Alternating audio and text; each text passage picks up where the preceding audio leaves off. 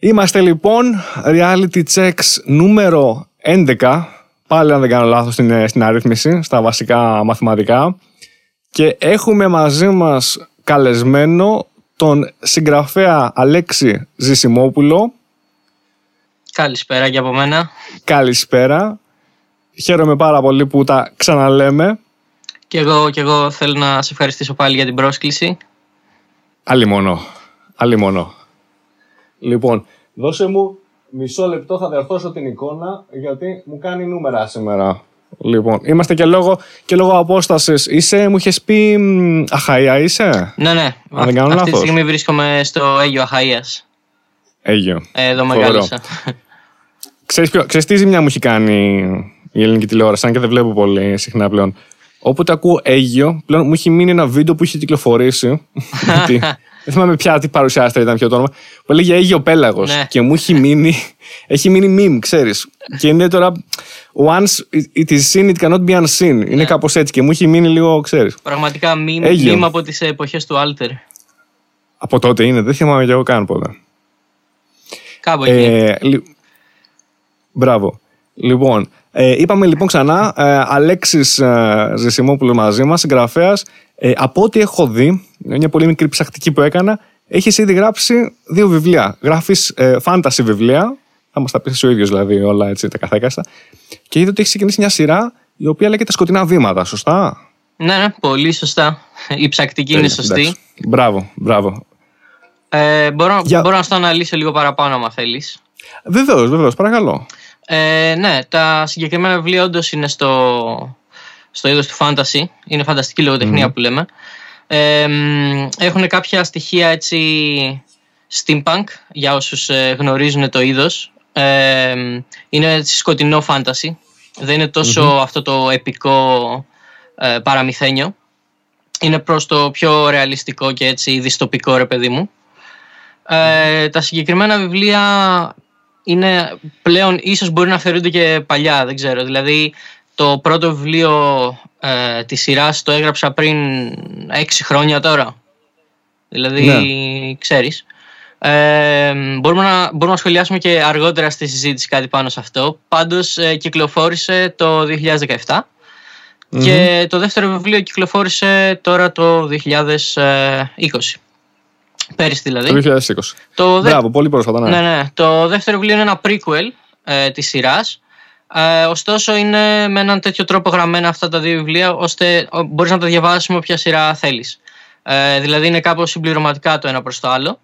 Αν ξεκινήσεις από το prequel που μπορεί να θέλεις να το κάνεις διότι είναι το πιο πρόσφατο, ε, είναι μικρότερο σε μέγεθος, ε, μ, μπορείς να ξεκινήσεις από εκεί, εάν σου αρέσει η σειρά μπορείς να πας στο επόμενο. Αν έχεις ήδη διαβάσει το πρώτο, μπορείς να πας στο prequel να πάρεις μια πιο ολοκληρωμένη άποψη ας πούμε. Ε, μ, να σου πω τι γίνεται στα βιβλία γενικά, έτσι, χωρίς να δώσω και spoils. Για, για δώσε λίγο, γιατί και, και μετά έχουμε να πούμε λίγο να εμβαθύνουμε ακόμα περισσότερο. Για δώσε. Ναι, λοιπόν. εμ, ουσιαστικά έχουμε ένα φανταστικό κόσμο εξ ολοκλήρου, έτσι. Εμ, όπου μας ενδιαφέρουν δύο διαφορετικές ε, χρονικές περίοδοι. Η παλιά, ας πούμε, εποχή, την οποία βλέπουμε στο prequel, όπου υπήρχαν ε, άνθρωποι που ζούσαν ε, μαζί με τους θεούς ε, στη γη και υπήρχε επίσης και μια φυλή εξωτικών όπου στο συγκεκριμένο κόσμο τα εξωτικά είναι παιδιά ε, θεών και ανθρώπων. Δηλαδή είναι μια φυλή η οποία είναι αποτέλεσμα της συνέβρεσης των δύο άλλων φυλών. Ναι. Ε, γενικά έχει ξεσπάσει ένας πόλεμος ανάμεσα στους θεούς ε, ιδεολογικής φύσης για το τι σχέση θα έπρεπε να έχουν με τους ανθρώπους, ε, κατά πόσον αυτή η φυλή των ξωτικών η οποία έχει κάποιες ιδιαίτερες ικανότητες ε, λόγω της ε, γονιδιακής σύνδεσης με τους θεούς ε, είναι κάτι ωφέλιμο. Ε, οπότε ξεκινάει ένας πόλεμος, γίνονται κάποια διάφορα πράγματα και οι θεοί ουσιαστικά εξαφανίζονται από τον κόσμο. Οι άνθρωποι τους ε, αποδιώχνουν ας πούμε από, το, από την κουλτούρα τους. Μμμ. Ε, ωστόσο έχουν ένα σχέδιο να συνεχίσουν αυτή τη διαμάχη πάρα πάρα πάρα πολλά χρόνια έπειτα, 18.000 χρόνια μετά, όπου βρισκόμαστε στο πρώτο βιβλίο που είναι ένας κόσμος έτσι σε μια παρακμή, είναι, αυτή, είναι αυτό το βιομηχανικό, το, το steampunk, το, υπάρχει διαφθορά, είναι έτσι δυστοπικό, είναι αυτό το όπου Μμμ. όλα πάνε χάλια, τέλος, πά- τέλος πάντων, όπου ε, προσπαθεί πάλι να συνεχίσει αυτή τη διαμάχη των θεών, απλά με υπό διαφορετικούς όρους, ε, πιο εγωιστικούς, ε, δίνονται ιδιαίτερες ικανότητες και χάρες ε, στους ανθρώπους από τους θεούς για να κάνουν το θέλημά τους. Έχουν χαθεί κάποιες αξίες από το παρελθόν. Και τέλος πάντων είναι μια διαμάχη για τη διατήρηση αυτού του κόσμου ή την καταστροφή του και την δημιουργία του εξ ολοκλήρου από την αρχή ουσιαστικά. προσπαθώ γενικά να το πλαισιώνω με έναν τρόπο που να μην πω πολλά για το βιβλίο γιατί ξέρεις αν αρχίσω και λέω πολύ συγκεκριμένα πράγματα θα χαθούμε. Οπότε προσπαθώ να σου περάσω τις γενικές ας πούμε ιδέες, που, τις, τις θεματικές ξέρω εγώ. Αν θες από podcast μπορούμε να το κάνουμε audiobook, να το κάνουμε transfer. Οπότε να μου το πας κεφάλαιο κεφάλαιο. Σίγουρα, λοιπόν. σίγουρα θα σου στείλω ένα αντίτυπο μετά από αυτό. Οπότε μπορούμε να το δούμε. Αλήθεια, καλά. Ε, εγώ ξέρεις πριν να σου πω τώρα, έχω, έχω πάρα πολλά πράγματα που θέλω να σου πω. Ας ξεκινήσουμε από τα πιο βασικά και θα πάμε στα επόμενα. Ε, αρχικά από ό,τι καταλαβαίνω, δηλαδή έχεις μία μίξη, είναι λίγο μυθολογία και λίγο πιο δυστοπία. Δηλαδή μια μίξη λίγο πολύ παρελθόν ότι γιατί μου λέει μιλάς για θεούς, είναι σαν. Τώρα δεν ξέρω ποια είναι η πηγή της έμπνευσή σου, αλλά εμένα μου θυμίζει λίγο χαρακτηριστικά λίγο αρχαίων Ελλήνων θεών. Κάπως έτσι με αδυναμίες, με, με πάθη κτλ. Και λίγο μετά με πολύ μέλλον, πολύ μετά από εμάς. Δηλαδή είναι σαν να παντρεύεις ε, ξέρεις, δύο πολύ διαφορετικά χρονικά σημεία. Κάπως έτσι το νιώθω. Ή κάνω, είμαι τελείως εκτός. Όχι, όχι. Ε, ναι, ουσιαστικά αυτό είναι. Ε, δεν μπορώ να πω ότι στόχευα ρε παιδί μου στο αρχαιοελληνικό ή στη μυθολογία ακριβώς αλλά έχει κάποια στοιχεία που μπορεί να μοιάζουν διότι υπάρχει γενικά σε αυτή την κοσμολογία έτσι με, με φανταστικούς όρους αν θέλεις να το πούμε έτσι μαγεία, δυνάμεις και όλα αυτά επειδή είναι ένα βιβλίο φαντασίας έτσι. Μπράβο. Ε, υπάρχει, έχει μεγάλη βαρύτητα η διαχώρηση ψυχής και σώματος ε, μπορούν να υπάρχουν ψυχές χωρίς σώματα ρε παιδί μου οι ψυχές είναι που σου δίνουν τη δυνατότητα να έχεις κάποιες δυνάμεις ιδιαίτερες, ε, το σώμα σου είναι αυτό που σε περιορίζει, δηλαδή το σώμα ενός Θεού είναι διαφορετικό από το σώμα ενός ανθρώπου, αλλά η ψυχή του δεν είναι. Δηλαδή το δοχείο είναι αυτό που ουσιαστικά προσφέρει το κάτι εξτρά για να αναπτυχθούν οι δυνάμεις που ήδη έχουν οι ψυχές. Πάει σε ένα τέτοιο επίπεδο το, αυτή η ιεράρχηση μεταξύ των διαφορετικών όντων, mm. ας πούμε. Ε, και οι θεοί ουσιαστικά είναι κάποια όντα τα οποία τρέφονται με με πίστη, όσο ας πούμε δύσκολο και αν είναι σαν έννοια να το, να το, να το συλλάβουμε κάπως αυτό, αλλά δεν έχουν φυσικές ανάγκες φαγητού, ύπνου ή ε, ξέρεις, οτιδήποτε άλλο. Mm. τρέφονται με, με, την πίστη των ανθρώπων. Γι' αυτό ιεραρχούν από πάνω τους ε, με αυτή την ε, θρησκευτική τέλος πάντων κοινωνία που προσπαθούν να χτίσουν. Σου λέει ότι κάποιος Θεός, για παράδειγμα, έχω την ε, θεά Θέληση, η οποία είναι η θεά του χρόνου στο βιβλίο, και ένα πολύ έτσι, σημαντικό κεντρικό πρόσωπο. Η οποία το ότι είναι η θεά του χρόνου, πούμε, δεν σημαίνει ουσιαστικά κάτι στο βιβλίο. Είναι ένας τίτλος που η ίδια έδωσε στον εαυτό της, διότι ο χρόνος είναι μια έννοια που οι άνθρωποι μπορούν εύκολα να συσχετίσουν με κάτι στο οποίο μπορούν να πιστέψουν. Οπότε, OK, okay, λέει η θεά του χρόνου, είναι ένα, είναι ένα εύκολο, ας πούμε, σαν να κάνει clickbait ε, για να μαζέψει περισσότερους ακολούθους, ναι. παιδί μου. Ναι, ναι, ναι. Μάλιστα. Κοίταξε, ξανά σου λέω, έχω πολλά. Τώρα ε, είναι φοβερή σύμπτωση. Ε, όσο μου οδηγεί σε λίγο και το λίγο το περιεχόμενο των βιβλίων, εγώ δυστυχώς δεν τα έχω διαβάσει. Ε, Παρ' όλα αυτά, είναι, με βρίσκει σε μια χρονιά στην οποία έχω διαβάσει πολύ περισσότερα βιβλία mm-hmm. τους τελευταίους μήνες από ό,τι έχω διαβάσει συγκεντρωτικά τα τελευταία 5, 6, 7 χρόνια. Ε, βρήκα αυτή την ευκαιρία τώρα μέσω lockdown και πανδημίας να διαβάσω λίγο περισσότερο, να φτιάξω χρόνο για να διαβάσω, για να είμαι ειλικρινής. Και διαβάζω ένα βιβλίο ε, το Homo Deus, το οποίο λίγο έχει την πλάκα είναι του Χαράρη, ενός πολύ γνωστού έτσι, ανθρωπολόγου. Είχε κάνει και είναι αρκετά πετυχημένος, συνάδελφος δηλαδή, ε, συγγραφέας. Απλώς είναι σε άλλη ειδικότητα, είναι το ανθρωπολογία. Και είναι αστείο πως αυτό που διάβαζα τώρα, που και ο ίδιος λίγο πολύ πραγματεύεται, ε, δηλαδή τι, θρησκεία, ιστορίες οι οποίες πηγάζουν από τη θρησκεία και οι οποίες είναι λίγο πολύ το ίδιο πράγμα και τον ίδιο κατά τη δική του έτσι, οπτική. Είναι μια σειρά, μια σειραφή ιστοριών λοιπόν. Η, η, όχι μόνο οι θρησκείες, πολλά από τα πράγματα τα οποία έχουμε καθημερινά και τα πώς αυτά πλέον ακουμπάνε στο δικό μας παρόν, δηλαδή πώς, τα οποία είναι πολύ, ξεκινάνε από πολύ πίσω, έτσι. Γι' αυτό μου σου μίλησα λίγο για μυθολογία. Ε, Είπες και εσύ ο ίδιος ότι δεν έχεις βέβαια απαραίτητα, ξέρεις, αυτή την πηγή έμπνευσης, απλώς μιλώντας για θεότητες, για λίγο ανώτερα όντα. Και πώς μετά εμείς πλέον ε, στη σύγχρονη εποχή η οποία μπορεί να καταλήξει να γίνει και δυστοπική, όπως το περιγράφεις, δηλαδή να λίγο. Πες τώρα, εσύ, πώς λέγονται τα Mad Max φάση, ταινίες; Ε, ε, Ξέρεις, δεν ξέρω αν έχεις δει; ε, όχι, το- όχι τόσο πολύ. Ε, δηλαδή δεν... Όχι ακόμα. δηλα- απλά είναι, ξέρεις, εμ, είναι ένας κόσμος που παρακμάζει πιο πολύ ηθικά, ρε παιδί μου. Ε, δηλαδή υπάρχει διαφθορά, υπάρχει... Είναι, ένα, είναι κάπως σκέψη ότι είναι νε, νεονουάρ, ας πούμε. Ότι μ, υπάρχει Μμμ. αυτό το σκοτεινό, το, το βρώμικο, το ότι κάτι δεν πάει καλά. Έχουμε Ρε, κάτι... εσύ, Αλέξη, Πες μου, πες μου. Συ- Συγγνώμη, ναι, όχι, συγγνώμη, σου διέκαψα. Γιατί μας αρέσει πολύ αυτό, Γιατί εμένα μου αρέσει πολύ αυτό Ναι. το νέο νουάρ που λες και το νουάρ γενικά. Μας αρέσει λίγο το μυστήριο. Είναι η, είναι η γενιά μας που μεγαλώσαμε λίγο με λίγο πιο έτσι σκοτεινά ταινίες, λίγο μυστήριο, λίγο καρτούν, ή είναι λίγο κάτι που όλου μας μαγεύει λίγο πολύ, το μυστήριο. Μας εξητάρει λίγο, ρε παιδί μου. Ε, θεωρώ πως σε όλους μας αρέσει ένα μυστήριο. Ε, μ, Από εκεί και πέρα έχει διάφορες προεκτάσεις. Δηλαδή, αν, αν εγώ σου πω για νεονουάρι ή για δυστοπικό και σκεφτείς αμέσως κάτι σαν το Sin City, ας πούμε, δεν ξέρω αν, θα ήσουν, αν αυτό εννοείς όταν σκέφτεσαι κάτι που σου αρέσει αυτό το είδος. Και αυτό. Ναι. Ε, αυτό είναι, μας αρέσει πιστεύω επειδή είναι πολύ στυλιζαρισμένο. Είναι, ξέρεις, είναι αυτή η μόνιμη βροχή, είναι αυτή η μόνιμη Μπράβο. σκοτεινιά, είναι αυτό το παιχνίδι Μπράβο, με, τη- μπράβο. με, με το φως και το σκοτάδι. Είναι αυτός ο... Έχει ενδιαφέροντες χαρακτήρες. Είναι αυτός ο detective ο οποίος είναι παρατημένος από τη ζωή αλλά ταυτόχρονα Μπράβο, ρε έχει παιδί και μου. ένα σκοπό. Δηλαδή έχω και εγώ ένα τέτοιο χαρακτήρα και εγώ όταν έγραφα Μμ. ξεκίνησα με αυτή τη λογική ότι πήρα κάποια έτσι, αρχέτυπα ή, ή στερεότυπα, αν θέλεις να το πεις, ε, που μπορεί να συναντάμε, που μου αρέσει και εμένα να βλέπω. Και έγραψα τους χαρακτήρες και την ε, πλοκή με τη δικιά μου οπτική, ρε παιδί μου. Δηλαδή πήρα κάτι που μου αρέσει ή κάτι το οποίο είναι σε αυτό το είδος και το έκανα δικό μου, το έβαλα σε έναν κόσμο φαντασίας το ανάλογα, το προσάρμοσα στα δικά μου μέτρα και τα σταθμά. Αυτό που ήθελα να σου πω Κατάλαβα. πριν και με τη μυθολογία, που Ναι, είναι βεβαίως. πάλι το ίδιο δηλαδή με αυτό που λέω τώρα, είναι ότι ξέρεις, εμ, δεν θέλω να θίξω ή να σταθώ ή να σχολιάσω κάτι, είτε είναι μυθολογία, είτε είναι πολιτική, είτε είναι θρησκεία, είτε είναι δεν ξέρω εγώ. Γράφω κάτι το οποίο βγάζει νόημα για τον κόσμο του βιβλίου μου.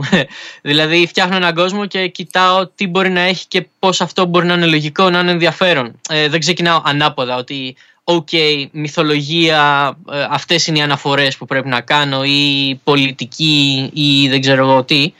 Απλά είναι, είναι λογικό πως είμαστε σε μια κοινωνία. Προφανώς θα έχουν, αλλού θα έχουν δικτατορία, αλλού θα έχουν κάποια δημοκρατία. Γιατί ε, στο πρώτο βιβλίο των σκοτεινών βημάτων που κάνουμε ένα ταξίδι σε όλο τον κόσμο σχεδόν, γιατί πρέπει να συγκεντρωθούν κάποια αντικείμενα που θα ανοίξουν ε, ουσιαστικά μια πύλη για να επιστρέψει ένας θεός στον κόσμο. Α, μ, Περνάμε από διάφορα μέρη του κόσμου και περνάμε από κοινωνίες όπου η κάθε μια έχει ένα διαφορετικό σύστημα διακυβέρνησης, έχει ένα διαφορετικό θεό, έχει μια διαφορετική κουλτούρα.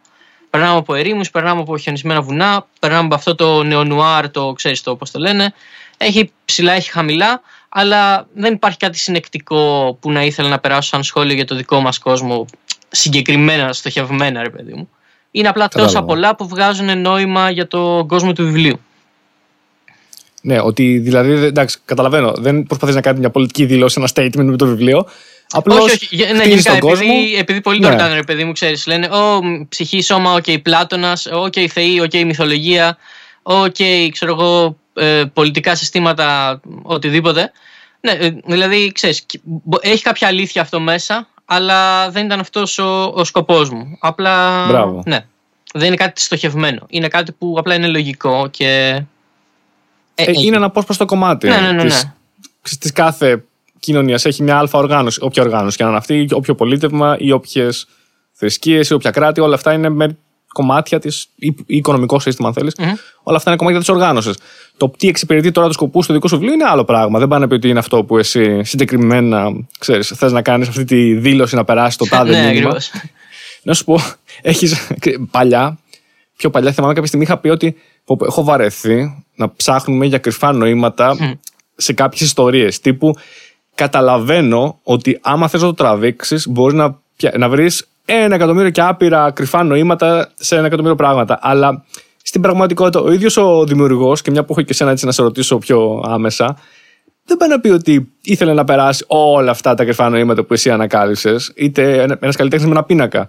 Πολύ αμφιβάλλω αν μετά, αφού κάνουμε τις αναλύσεις επαναλύσεων, κατά πόσο όντως κάποιος δεν έβαλε κάτι έτσι για την πλάκα του πιο πολύ ή τυχαία ή του ήρθε παρά ότι είχα σκοπό να περάσω τώρα εγώ, ξέρω εγώ, μέσα από τον πίνακα μέσα από το βιβλίο μου, να βάλω ένα μικρό, πολύ μικρό λεπτομέρεια για να περάσω ένα μήνυμα. Κατά πόσο συμβαίνει για την πλάκα σου ή για το, γιατί εσύ το διασκεδάζεις και κατά πόσο συμβαίνει εσκεμμένα, πιστεύεις; Πιστεύω ότι πολύ, ε, πολύ σπάνια συμβαίνει εσκεμμένα. Ειδικά σε πράγματα που είναι όπως ε, η μουσική ή οι πίνακες ή η ζωγραφική ή, οτιδήποτε. Γιατί για τα βιβλία okay, υπάρχει κάποιο συνήθως κάποιο subtext του συγγραφέα αλλά είναι περισσότερο και η, η τύχη ας πούμε. Δηλαδή θα τύχει κάποια πράγματα να μοιάζουν με κάποια άλλα γιατί δεν μπορείς να το αποφύγεις αυτό είναι απλά λογικό ναι. να τραβήξει αυτούς τους συσχετισμούς και τα μοτίβα. Και από εκεί και πέρα το άλλο σκέλος είναι ότι απλά όλοι λειτουργούμε με συγκεκριμένα μοτίβα. Με, με, με κλισέ, αν θέλεις. Που δεν είναι κάτι κακό. Δηλαδή, τα κλισέ λέγονται κλισέ επειδή δουλεύουν. επειδή μας αρέσει να τα βλέπουμε. Ε, το θέμα είναι ότι πιάνεις ένα συγκεκριμένο τρόπο για να πεις μια ιστορία και το αποδίδεις με το δικό σου στυλ, με το δικό σου με τη δική σου σκέψη, με τη δικιά σου ιστορία, το εφαρμόζεις, το εφάπτεις ε, στη δικιά σου ιστορία την εκάστοτε φορά. Αλλά φυσικά και είναι λογικό να μοιάζει με κάτι άλλο και φυσικά είναι λογικό κάποιος να κάνει μια ανάλυση που ακόμα και αν δεν ήθελες εσύ να φαίνεται έτσι, να στέκει απόλυτα. Οπότε ξέρεις, αν ε, βρεις κάτι εσύ σε ένα έργο το οποίο δεν σκόπευε ο συγγραφέας να περάσει, ε, δεν σημαίνει πως αυτή η σύνδεση ισχύει, ότι μπορεί να είναι valid. Mm. Ναι, κατά πόσο όμως εσένα θα σε, θα σε κούραζε ποτέ κάποιος αργότερα μελετητής των, των βιβλίων ή οτιδήποτε να το πιάσει κάτι και να το υπεραναλύει και να το αναλύει και να το υπεραναλύει, ξέρεις, μέχρι να το ξεζουμίσει τελείως, ή θα σου άρεσε κάτι τέτοιο; Ε, okay. Ή τίποτα απ' όλα, θα σα αφήνει ένα διάφορο. Θα, θα σου απαντήσω σε δύο, mm. σε δύο σκέλη, ας πούμε. Ναι, βεβαίως. Εάν είναι κάτι που τον ευχαριστεί και θέλει να το κάνει, ας το κάνει. Δηλαδή είναι δικό, μπορεί να κάνει ό,τι θέλει. Μπορεί να διαβάσει και να απολαύσει ας πούμε, το οποιοδήποτε βιβλίο με όποιον τρόπο θέλει. Αν θέλει να το υπεραναλύσει, να κάνει κάποια συγκριτική μελέτη ή, ή οτιδήποτε, ε, it's okay. Μπορεί και εγώ να το κάνω, ξέρεις, για, εκεί που δεν χρειάζεται. Ε, δηλαδή, κατά κάποιο τρόπο, εμένα δεν μου πέφτει λόγος. Κατάλαβες τι, κατάλαβες τι θέλω να πω. Ναι. Απ' την άλλη όμως, ε, στο κομμάτι που μου πέφτει κάπως ο λόγος. Ε, αν, επειδή μου αρέσει να συζητάω γενικά για τα βιβλία μου, ρε παιδί μου, και τις, ακόμα και χωρίς να είναι βιβλία και για τις διάφορες ιδέες για πράγματα που δεν έχω γράψει ακόμα. Ε, μπορώ να μιλάω για ώρες. Δηλαδή, ότι έχω αυτή την ιδέα, ότι αυτός, θα γίνει αυτό και αυτό και αυτό και ξέρεις. Δηλαδή, η, το 90% της διαδικασίας της συγγραφής τη συγγραφή μου, όχι με την έννοια ότι κάθομαι στο πλήκτρολόγιο να πατήσω τα πλήκτρα για να βάλω τα γράμματα σε μια συγκεκριμένη σειρά και να βγουν λέξεις, της ευρύτερης δημιουργικής διαδικασίας, είναι η ιδέα η οποία θες να μοιραστείς με κάποιον. Μπράβο. Οπότε μου αρέσει πάρα πολύ να συζητάω και πάρα πολύ θα, θα, θα, ήθελα να ακούσω το οτιδήποτε, ρε παιδί μου. Και να το συζητήσω κι εγώ σαν αναγνώστης. Δηλαδή, ξέρεις, εγώ το βλέπω έτσι, εσύ το βλέπεις έτσι, οκ, μπορούμε να το συζητήσουμε. Ε, από εκεί και πέρα, εάν ήταν σε ένα πλαίσιο ε, τύπου κριτικής ή ας πούμε παράθεσης, δηλαδή αν δεν ήταν να το συζητήσω με κάποιον αλλά να ήταν να δω μια άποψη κάπου ας πούμε γραμμένη ή δημοσιευμένη η οποία να έκανε μια ανάλυση ξέρω εγώ, υπερπόντια ε, ναι. πάλι δεν θα με πείραζε μπορεί να, θα μου άρεσε γενικά σαν, σαν κίνηση γιατί βλέπω ότι κάποιος ε, ασχολείται με αυτό άρα προφανώς για να αφιερώνει χρόνο πέρασε καλά με το βιβλίο ας πούμε. Ε, και αυτό εμένα μου, μου είναι αρκετό. Οι κριτικές βέβαια είναι γενικά ένα θέμα που ε, πώς να σου το δώσω οι κριτικές δεν απευθύνονται στο συγγραφέα. Αν σου βγάζει αυτό το νόημα θα σου εξηγήσω τι εννοώ. Ότι όταν mm. κάνεις μια κριτική για ένα βιβλίο ουσιαστικά ή το προτείνεις ή δεν το προτείνεις, ανάλογα αν σου άρεσε ή όχι, στους υπόλοιπους αναγνώστες. Δηλαδή, ουσιαστικά αυτό είναι το, το, το κείμενο που γράφεις, ρε παιδί μου, ότι είναι η άποψή μου για αυτό το βιβλίο, προτρέποντας ή αποτρέποντας κόσμο από το να ασχοληθεί και αυτός μαζί του. Ε, ναι. Ω συγγραφέας δεν ανήκω σε αυτό το κοινό που απευθύνεται αυτή η κριτική, που του προτείνει ή όχι το βιβλίο. Γιατί αφενός το έχω γράψει και αφετέρου Μπράβο. είμαι αποστασιοποιημένος από αυτό. Δηλαδή, σου είπα ότι τα σκοτεινά βήματα το πρώτο βιβλίο το έγραψα πριν 6 χρόνια. Να δω τώρα μια κριτική που να μου λέει ότι ξέρεις, είναι έτσι και αλλιώς γραμμένο, δεν, δεν με βοηθάει σαν συγγραφέα. Γιατί ήδη το έχω γράψει, έχω. Ξέρω, εγώ, με- Έχει τελειώσει ήδη. ναι, μετά από 6 χρόνια έχω περάσει, είμαι ξέρω, εγώ, 20 διαφορετικά βιβλία μακριά. Μπράβο. Ωστόσο, Οπότε δεν έχει νόημα. ναι, ωστόσο είμαι εκεί να το συζητήσω, σαν, ε, όχι σαν δημιουργός που κάτι πρέπει να αλλάξω, κάτι πρέπει να βελτιώσω, κάτι πρέπει να συμφωνήσω, κάτι πρέπει Μμμ. να πω: OK, ωραία μου τα είπες ή κακά μου τα είπες. Είμαι να το συζητήσω Μμ. σαν ε, κάποιος που καταναλώνει και αυτό την ίδια την ιστορία. Απλά είναι αυτή η τέτοια γιατί αν εσένα, ας πούμε, πάει κάποιος και στο πρώτο επεισόδιο που έχεις το podcast σου και σου πει κάποια θετικά, κάποια αρνητικά, ε, ξέρεις, σαν σχόλια, ε, πο- πολύ, πολύ πιθανώς να ισχύουν ακόμη και να μπορείς να τα βελτιώσεις ή να χαρίσεις κτλ. Εγώ όμως Μμ. που έχω από το πρώτο μου βιβλίο, παρότι έχω δύο βιβλία, υπάρχει τόσο μεγάλη χρονική απόσταση που είναι κάπως διαφορετική αντιμετώπιση. Γι' αυτό μου αρέσει, Ναι. θα μου άρεσε πάρα πολύ να το συζητήσω σαν περιεχόμενο και από εκεί και πέρα το βλέπω κάπως έτσι, ότι απευθύνεται προς τους αναγνώστες. Σε καταλαβαίνω. Σε καταλαβαίνω σε πολλά επίπεδα. Μμ. Γιατί και εγώ ίδιος. εγώ κάνω έρευνα, αυτό είναι το, το day job μου. Και εμείς γράφουμε και εμείς, αλλά με πολύ διαφορετική, διαφορετικό τρόπο από ό,τι εσύ. Δηλαδή, εμείς γράφουμε επιστημονικά paper τα οποία περνάνε διάφορα επίπεδα reviews. Οπότε για μας είναι εκεί πολύ πιο άμεσο. Τύπου δεν θα δημοσιευθεί αν δεν πάρει ας πούμε, την έγκριση, το OK, από τους αντίστοιχους συναδέλφους οι οποίοι είναι στο τάδε κομίτι. Οπότε σε εμά λειτουργεί διαφορετικά. Σε σένα, απ' την άλλη, είναι αυτό που είπες ότι εμένα είναι ήδη και έχει ήδη δημοσιευθεί. Αυτό που το προϊόν δεν πρόκειται να αλλάξει, δεν πρόκειται. Εκτός αν. ε, Αυτή είναι η μόνη ερώτηση.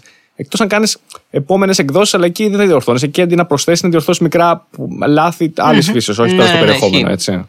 Γι' αυτό ε, είναι κατά τη διάρκεια της δημιουργικής διαδικασίας είναι που, της συγγραφής ουσιαστικά που γράφεται το βιβλίο. Είναι η περίοδος που θα μπορούσε κάποιος να λάβει σχόλια. Όχι βέβαια από το ευρύ κοινό γιατί δεν θα μοιραστείς. Ε, ναι, δεν έχει και νόημα. Ναι. ναι. Αλλά ξέρεις, Βέβαια. από τη στιγμή που έχει εκδοθεί ένα βιβλίο εμ, είναι, είναι αυτό, είναι αυτή η αποστασιοποίηση. Επίσης βέβαια πρέπει να, να α, παραδεχτούμε ότι κάπως έτσι λειτουργεί το βιβλίο διότι μπορεί εσύ να είσαι ένας αναγνώστης από την ημέρα ένα που να πήρες το πρώτο βιβλίο την επόμενη χρονιά να πήρες το δεύτερο δέκα χρόνια μετά ας πούμε που μπορεί να έχει τελειώσει η σειρά τα διάβασες όλα ήσουν εκεί. Κάποιος άλλος όμως μπορεί να τα αγοράσει όλα τα βιβλία της σειράς σε μία μέρα και να τα διαβάσει την επόμενη. Παρότι έχουν κυκλοφορήσει. Δηλαδή ε, είναι πολύ ασύγχρονο το πώς μπορεί να καταναλώσει κανείς τα βιβλία και είναι πάρα πολύ ωραίο αυτό. Απλά ο συγγραφέας, ξέρεις, όσον αφορά αυτή την ανάλυση που λέμε, την, ε, στο επίπεδο το τεχνικό και το αν υπάρχει ε, ε, νόημα εδώ ή αν μπορώ να προσθέσω κάτι άλλο εκεί, ε, είναι κάτι που δεν εφάπτεται έτσι ακριβώς για αυτούς ακριβώς τους λόγους, γιατί είσαι πολύ μακριά. Και Μμμ. είναι εύκολο να μην το καταλαβαίνεις και άμεσα όταν είσαι μόνο αναγνώστης. Δηλαδή μπορεί να δεις ένα βιβλίο που κυκλοφόρησε φέτος, του χρόνου να κυκλοφορήσει ένα άλλο και θα λες «Oh, οκ, ε, έγραψε ένα διαφορετικό βιβλίο, ας πούμε, φέτος». Ε, αλλά ε, δεν ισχύει αυτό. Δηλαδή μπορεί να έχω γράψει και τα δύο βιβλία ε, μαζί και απλά να κυκλοφόρησαν σε δύο διαφορετικά έτη γιατί δεν γίνεται ας πούμε, να κυκλοφορήσουν ε, διαφορετικά. Ναι, ναι. Είναι. Κοίταξε. Μου αρέσει κάποιος μετά κατόπιν να μ, κάνει μια μικρή ανάλυση ή καμιά φορά μπορεί να μου το καλυτερεύσει κιόλας κάτι γιατί μπορεί να μου βρει πράγματα που εγώ δεν είχα ανακάλυψει στην πρώτη ανάγνωση παράδειγμα και να με οθήσει να κάνω ξέρεις, πολλά πράγματα με την επανάληψη να ανακαλύπτεις πάντα πράγματα το οποίο το κάνει πολύ ωραίο ακόμα και σε ταινίες ενδεχομένως ή σε, μ, α, ή σε το τραγούδια που ξανακούς και τώρα προσέξεις ένα τάδε στίχο που, δεν μπορεί, που να το έχεις, μπορεί να μην το έχεις προσέξει και να το έχεις ακούσει τραγούδι 10 φορές. Ε, αυτό το μορφαίνει κάτι. Μμμ. Απ' την άλλη, για μένα η υπερανάλυση, επειδή μου θυμίζει λίγο σχολείο, αρχίζει και το κάνει βαρετό και κουραστικό. Οπότε γι' αυτό λέει, ίσως υπάρχει μια χρυσή τομή κάπου ότι κάπου το κάνεις απολαυστικό, γιατί το επαυξάνεις την, ε, την όλη εμπειρία του βιβλίου, κάπου μετά το κουράζεις. Όπως και με πολλές άλλες μορφές τέχνης. Ακόμα και να μου παραναλύσει μια ταινία, ας πούμε, μετά θα, θα κουράσει. Ακόμα και την αγαπημένη μου ταινία, κάποια στιγμή θα το. Εντάξει, μέχρι εκεί, ας πούμε. Ναι, συ- συμφωνώ Τώρα- απόλυτα. Ναι. Τώρα, το άλλο που έχω στο μυαλό μου, έτσι όπως μου λες, μια που είσαι και εσύ και στο fantasy κομμάτι, και επειδή το fantasy παίζει αρκετά πλέον και σε ξέρεις, μεταφορά βιβλίων σε σειρές και ταινίες κτλ. Ειδικά τα τελευταία 20 χρόνια, 30 χρόνια έχει γίνει έκρηξη. Από τον Άρχοντα των Δαχτυλιδιών, νομίζω, και μετά. έγινε ένα μεγάλο boom σε αυτό. Και με πολύ καλή ποιότητα παραγωγής. Όχι πρόχειρα, γιατί πρόχειρα μπορεί να γινόταν και παλιά, αλλά τώρα γίνεται και πολύ πολύ προσεγμένα. Πώς θα ένιωθες αν ποτέ βρισκόσουν, εγώ αυτό έχω αναρωτηθεί, στη θέση του, του Μάρτιν, τον οποίο τον πιέζουν, γράψε βιβλίο, άντε τελείωνε, γράψε πριν σου πεθάνεις και γίνεται πανικός και σε πιέζουν κτλ. Δεν είναι πολύ αγχωτικό, δεν είναι πολύ. ξέρεις. Πώς το λένε. Κατά πόσο θα ήθελες κάτι τέτοιο, να γίνει τόσο επιτυχημένο που πλέον αρχίζει να επεμβαίνει λίγο και στον τρόπο που δουλεύεις; Γιατί μπορεί, μπορεί να παίρνουν και παραγωγές μέσα και μπορεί να παίρνουν χίλια δύο πράγματα. Ε, ενδιαφέρουσα ερώτηση. την οποία δεν ξέρω πώς να απαντήσω ακριβώς γιατί δεν είναι ίδια τα δεδομένα του εξωτερικού χώρου έκδοσης με τον εγχώριο χώρο έκδοσης. Με την Ελλάδα. Ναι, δηλαδή δεν υπάρχει αυτή η επιμέλεια και η επέμβαση από έναν επιμελητή του εκδοτικού εδώ σε εμάς, όπως υπάρχει στο εξωτερικό που, που κάποιος συγγραφέας μπορεί να πάει και θα πουλήσει μέσω ενός agent την ιδέα του ουσιαστικά σε ένα εκδοτικό και θα γίνουν κατά 90% πάρα πολλές αλλαγές και βελτιώσεις και διορθώσεις. Εδώ σε εμάς δεν παίζει αυτό. Δηλαδή, έχω την ιδέα μου, την, την πάω ε, αυτούσια, ατόφια, ας πούμε. Και δεν θα γίνουν τέτοιες επεμβάσεις. Δηλαδή, σε κανένα δεν συγκρίνονται αυτά τα δύο επίπεδα από όσο ξέρω από τη δικιά μου εμπειρία και από τους άλλους του χώρου. Έτσι. Δηλαδή, δεν, δεν έχουμε συναντήσει κάτι τέτοιο. Μπορεί να υπάρξει κάποια άλλη εκδοτική στο μέλλον που να λειτουργεί διαφορετικά, αλλά μέχρι στιγμής δεν πάμε έτσι. Οπότε, ας πούμε, με ρωτάς με, με, τα δεδομένα τα δικά μας ή αν ήμουν ένας επιτυχημένος συγγραφέας του εξωτερικού, ας πούμε; Αν, όχι αν, αν γίνεις, πες θεωρητικά, ας πούμε, τώρα ότι είμαστε στο μέλλον, okay. προχωράμε μερικά χρόνια και έστω ότι η σειρά βιβλίων που έχεις τώρα αποκτά το ενδιαφέρον ε, του κάποιου, κάποιον από το εξωτερικό. Έτσι, είτε εκδοτικού οίκου είτε οτιδήποτε θες. Είτε ακόμα και εταιρείες παραγωγής ε, σειρές, οτιδήποτε και σου λένε μας ενδιαφέρει πολύ αυτό να το κάνουμε κάτι, σε μια σειρά, μια ταινία. Κατά πόσο θα ένιωθες, δηλαδή μετά πόσο άνετα είσαι στη, στη φάση ότι θα επέμβουν πάρα πολύ σε αυτό που κάνεις; Γιατί το δικό σου είναι ένα δικό σου δημιούργημα, το νιώθεις πολύ δικό σου, ξέρεις. Θέλω να το προστατεύσεις και πολλές φορές. Ε, σίγουρα θα είχα ένα μικρό άγχος. Εξαρτάται και ποιος θα το αναλάμβανε φυσικά. Ε, πάντα θέλεις το καλύτερο, αλλά κακά τα ψέματα όλοι θα ήθελαν κάτι τέτοιο πιστεύω. Ε, βέβαια. Δηλαδή, ε, ακόμα και μια κακή μεταφορά εν τέλει, αν αποδειχθεί κακή, και πάλι είναι μια μεταφορά, δηλαδή κάνει καλό, ε, μπορεί να κάνει καλό και με, και με άλλους τρόπους. Δηλαδή, εάν είναι μια τόσο κακή μεταφορά ενός βιβλίου, μου έχει τύχει ας πούμε σε κάποια πράγματα, να λέω, OK, okay, κάτσε να πάρω να διαβάσω το βιβλίο που όλοι λένε ότι είναι καλύτερο Οπότε μπορεί να λειτουργήσει με διάφορους τρόπους ε, μια μεταφορά. Πάντως θα, θα, θα, το ήθελα, όντως. Θα, θα, το ήθελα να συμβεί φυσικά. Ε, αν θα ένιωθα πίεση σαν τον Μάρτιν, ας πούμε, ε, δεν νομίζω γιατί ο Μάρτιν είναι ένας περίεργος διαφορετικός συγγραφέας στον τρόπο που γράφει. Να σου πω βέβαια ότι δεν, δεν είμαι του Game of Thrones εγώ άνθρωπος ε, όχι για κανένα ιδιαίτερο λόγο, απλά ε, έχοντας διαβάσει κάποια κείμενα του Μάρτιν δεν μου άρεσε τόσο ε, η γραφή του και επειδή έχω λίγο τα τελευταία χρόνια φύγει από αυτό το, το medieval ε, ας πούμε επικό fantasy βασίλεια ξέρω εγώ και αυτά δεν διαβάζω τόσο πολύ τέτοια φαντασία. Δεν βλέπω πάω προς πιο διαφορετικά πράγματα οπότε το, το έχω αφήσει λίγο και δεν, δεν ξέρω ακριβώς τι έχει γίνει με το Game of Thrones. Ξέρω ότι έχει μια πολύ κακή τελευταία σεζόν, αλλά αν με ρωτήσεις παραπάνω, δεν, δεν μπορώ να πάρω θέση, ας πούμε. Όχι, δεν δε, θα μιλήσουμε το περιεχόμενο, γιατί την τελευταία σεζόν ούτε εγώ την δεν είδα, φαντάσου. okay. Δεν ασχολήθηκα. Απλώς ε, έχω δει τα περισσότερα επεισόδια. Ναι, τις περισσότερες seasons τις είχα δει. Δεν έχω διαβάσει κανένα βιβλίο, παράδειγμα. Okay. Υπάρχουν ναι. πάντως, να ξέρεις, διαφορετικά, διαφορετικά είδη συγγραφέων. Ε, ουσιαστικά χωρίζονται σε δύο κομμάτια ε, ανάλογα με το πώς δουλεύουν αν θέλεις να, στο, να, σου, να στο πάω για εκεί. Πες, για πες, αυτό είναι πολύ ενδιαφέρον. ουσιαστικά ε, τους λέμε είτε αρχιτέκτονες είτε κυπουρούς τις δύο, τις δύο κατηγορίες ναι. και πάνω σε εξής. Οι κυπουροί είναι αυτοί οι οποίοι είτε δεν γνωρίζουν καθόλου που πρόκειται να πάει η ιστορία τους είτε έχουν ένα πολύ rough draft ε, της όλης ιστορίας και την ανακαλύπτουν γράφοντας. Ουσιαστικά, ναι. εάν γράφεις και όπου μας βγάλει πηγαίνοντας και βλέποντας, είσαι ένας κυπουρό ρε παιδί μου. Αν είσαι Ναι. ένας αρχιτέκτονας είσαι το αντίθετο άκρο ακριβώς. Είσαι αυτός ο τύπος ο οποίος ξέρει ακριβώς τι θα γίνει στην ιστορία. Εμ, μπορεί μέχρι και γελίες λεπτομέρειες ρε παιδί μου σε υπερβολικό βαθμό ξέρει τι γίνεται στην ιστορία και αφού ξέρει όλες τις λεπτομέρειες μετά κάθεται και γράφει οπότε για τον έναν είναι πιο δημιουργική η διαδικασία της ανακάλυψης και καθώς γράφει για τον άλλο είναι μια προετοιμασία και απλά μετά του μένει να το γράψει ε, μπο- Ω, καλά. Μπορείς να καταλάβεις λοιπόν ότι ο Μάρτιν ε, σε ποια κατηγορία ανήκει. Είναι κυπουρός, Ναι, ναι. τέρμα. Ε, Παίρνει και κόβει. θεωρώ πως ε, ναι, εφόσον το έχει πάρει ξέρω, 10-20 χρόνια να τελειώσει Ναι. ένα βιβλίο. Ε, Ναι, ναι. Ας πούμε, εγώ, εγώ είμαι από τους αρχιτέκτονες. Δηλαδή, ε- είμαι ο τύπος που ξέρω τις λεπτομέρειες, μπορώ να σου πω τι θα γίνει σε όλα τα βιβλία. Ξέ- δεν ξέρω λεπτομέρειες του τύπου στο τάδε κεφάλαιο, στην τάδε παράγραφο, στην τάδε πρόταση θα υποθεί αυτό, αλλά ξέρω ποιοι είναι οι χαρακτήρες που οδηγείται η εξέλιξή τους, ξέρω τα, όλα τα σημεία της πλοκής, ρε παιδί μου, τα έχω συνεχώς στο μυαλό μου και δουλεύω έτσι πιο οργανωμένα. Ε, και, με, και με έχει βοηθήσει να σου πω ε, αρκετά αυτός ο τρόπος. Γιατί εντάξει, δεν είναι ότι μπορώ να κάνω και κάτι άλλο γιατί θα ήταν υπερβολικά δύσκολο να αλλάξει έτσι τις ε, συνήθειές σου ειδικά αν κάτι δουλεύει για σένα.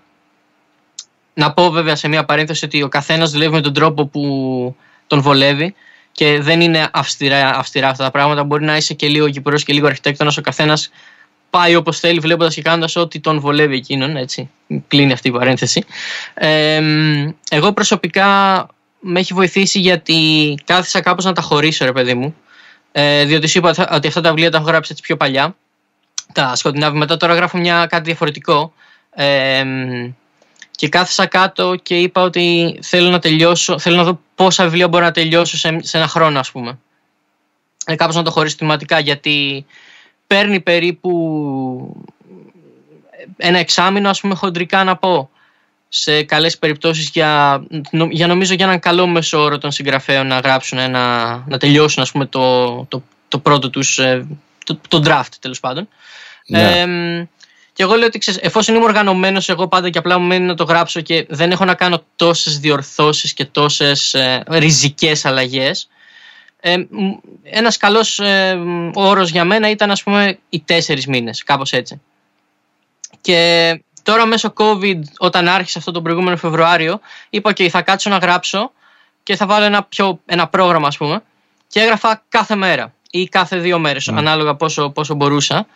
Περίπου ένα κεφάλαιο τη μέρα και τελείωσα το βιβλίο της ε, νέας μου σειράς ε, στους δύο μήνες ακριβώς. Έλα. Ναι, και σκέφτομαι λοιπόν ότι θα ήταν ένα πολύ, ένας πολύ καλός μέσος όρος, ρε παιδί μου, για να φτιάξω ένα πρόγραμμα, να πω ότι, ok, 3-4-12, μπορώ να δουλεύω 4 μήνες max το κάθε βιβλίο και μπορώ να έχω τρία βιβλία το χρόνο, ας πούμε, σε πάρα πολύ ιδανικές συνθήκες. Ναι. Οπότε αυτός, Αυτό, ε, αυτός είναι ένας στόχος για μένα. Το 20 κατάφερα να γράψω δύο βιβλία αντί για τρία βέβαια. Ε, Ναι. αλλά ξέρεις, ε, ποτέ δεν πάει όπως θέλουμε. ναι, ναι, ναι. Απλά σου λέω ότι ξέρεις, ε, το βλέπω κάπως έτσι σαν στόχο γιατί ξέρω ακριβώς τι θέλω να κάνω και απλά μένει να βρω το χρόνο και ξέρεις, τον τρόπο να κάνω τη δουλειά μου. Α, δεν έχω θέμα να ανακαλύψω την ιστορία μου. Ναι, ναι, ναι. Οπότε το έχεις ήδη προ... Και με συγχωρείς ρε εσύ τώρα, γιατί έχω άπειρες απορίες.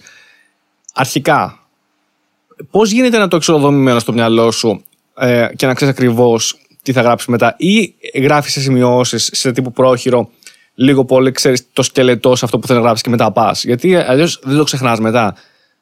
Ξέρεις, Ε. δεν ξεχνάς κάποια βασικά σημεία ή τα έχεις όλα στο μυαλό σου τελείως αποθηκευμένα και δεν το χάνεις με τίποτα. Θα σου πω. Γενικά, πάλι να ανοίξω μια παρένθεση και να πω ότι γενικά οι περισσο- σε- οι συγγραφείς που δουλεύουν έτσι συνήθως κρατάνε πολλές σημειώσεις. Μπορεί να κάνουν και φαντάστηκα. σχέδια Αυτό και το φαντάστηκα. οτιδήποτε. Ναι. Ε, επειδή, ξέρεις, επειδή ε, μιλάω με τη δικιά μου εμπειρία, δεν θέλω να πω ότι ξέρεις, δεν θέλω να φανεί ότι μπορεί έτσι να γίνει ή δεν μπορεί να γίνει αλλιώς. Απλά ξέρεις, βάζω αυτό το, το disclaimer. Όχι, είναι ο τρόπος σου. Ναι, ναι, Είναι ο απλά λέω τρόπος, για ναι. τη δικιά μου εμπειρία. Αυτό θέλω να Ε, πω βεβαίως. ότι αμ, τη συγκεκριμένη ιστορία είναι λίγο δύσκολο να την ξεχάσω διότι την δουλεύω πολλά χρόνια. Ε, μ, θα, θα γυρίσω σε αυτό. Οι σημειώσεις που κρατάω είναι του τύπου λεπτομέρειες που εύκολα ξεχνάω. Δηλαδή ε, ημερομηνίες πολύ συγκεκριμένες για να μην τις μπερδέψω. Ε, οικογενειακά δέντρα. Ε, ημερομηνίες που γίνονται γεγονότα, τέτοιου είδους πράγματα τα οποία πρέπει να είναι σεταρισμένα. Ε, δεν τα έχω όλα στο μυαλό μου ανά πάσα στιγμή. Ξέρω περίπου τι γίνεται και αν ε, τύχει η περίσταση σε αυτό που γράφω, ε, ξέρεις, κάνω ένα μικρό διάλειμμα, σταματάω, βγάζω ναι. ακριβώς όλες τις λεπτομέρειες που χρειάζονται για να μην μπερδέψω κάτι και συνεχίζω. Ε, γιατί είναι, είναι ανθρώπινο και είναι εκνευριστικό κιόλας. Γιατί φαντάζομαι ε, να, να κάνεις λάθος, να έχεις ένα τεράστιο ξέρω εγώ, γενεολογικό δέντρο κάποιων χαρακτήρων και να κάνεις λάθος σε μια ημερομηνία πρέπει μετά να αλλάξεις ίσως πολλά πράγματα. Μπορεί να, μπορεί να σου κάνει μεγάλο κακό κάτι τέτοιο ναι. πράγμα. η συγκεκριμένη ιστορία τώρα που ήθελα να σου πω, γιατί είναι δύσκολο να την ξεχάσω. OK, okay, ένα, ένα background check για μένα. Ε, ναι. Τα είχαμε πει και κατ' ιδίαν και όσο είχα πει ότι ασχολούμασταν, ρε παιδί μου, ξέρεις, γυμνάσιο, λύκειο, από, όποτε, από όποτε ασχολούμασταν με διάφορα, με μυθοπλασία γενικά, ταινίες, σειρές, βιβλία, άνιμε, μάνγκα, το οτιδήποτε. Με, με τους φίλους, με την παρέα μου. Ε, τότε ήταν η περίοδος που και εγώ ήμουνα δημιουργικός στα πρώτα μου βήματα και επίσης εγώ τι έκανα. Ήμουνα ε, σκίτσαρα. OK, okay, ζωγράφιζα ε, κάπως. Α, σου άρεσε. Ναι, ναι, ήμουνα... Το, απλά το έκανα, δεν ξέρω. Μου φαίνονταν, ξέρεις, είναι γραμμές, οπότε μπορείς να εκπαιδευτείς εύκολα στο να ζωγραφίζεις, ρε παιδί μου, εάν ασχολείσαι, να γίνεις ε, έστω καλός, ε, αν περνάς το χρόνο σου αν σου αρέσει. Και το έκανα από μικρός. Ε, Διάβαζες πολλά και κόμιξ και. Ναι, ναι, ναι, ήταν, ήταν, αυτή η περίοδος. Ήταν αυτή η περίοδος. Και επειδή ξέρεις, είχα ότι. OK, okay, έχω κάποιες ιδέες για μια ιστορία. Αυτό που έκανα ήταν ότι κατά κάποιο τρόπο έκανα ένα κόμικ ή ένα μάγκα ανάλογα τώρα, όπως θες, ανάλογα mm. την περίοδο, γιατί διαφορετικά αναγνώσματα είχαμε. Ε, Για πες αγαπημένα έτσι από απόρρια. Συγγνώμη που σε διακόπτω, δηλαδή το έχω πολύ απόρρια. Αγαπημένα; Για πες κάποια αγαπημένα που σου άρεσαν, ναι, τα, τα πρώτα που σχεδίαζες, ας πούμε, αν είχες κάποια έμπνευση. Ή το σχέδιο ήταν άσχετο από αυτό που διάβαζες. Ε, η αλήθεια είναι πως δεν μπορώ να θυμηθώ κάτι συγκεκριμένο αυτή τη στιγμή. Δεν πειράζει, δεν πειράζει. Δηλαδή, ε, συνήθως ο λόγος που ζωγράφιζα ήταν γιατί μπορούσα να πω έτσι ιστορίες βγάζοντας από τη, βγάζοντας από τη μέση τις περιγραφές. Mm. Διότι αν απλά πρέπει να γράψω διάλογο και να ζωγραφίσω τη σκηνή, ε, είναι πολύ πιο απλό. Δεν ξέρω, δεν ξέρω είναι πιο απλό. Για μένα τότε ήταν πιο απλό. δεν ξέρω αν βγάζει νόημα. Κατάλαβα. αλλά έτσι μπορείς. Και ξέρεις, ήταν αυτή η φάση που μετά το σχολείο θα πάω να, να φτιάξω, ας πούμε, έξι σελίδες κόμικ ε, για την επόμενη μέρα. Και ναι. αναπτύχθηκε μια ιστορία, ρε παιδί μου.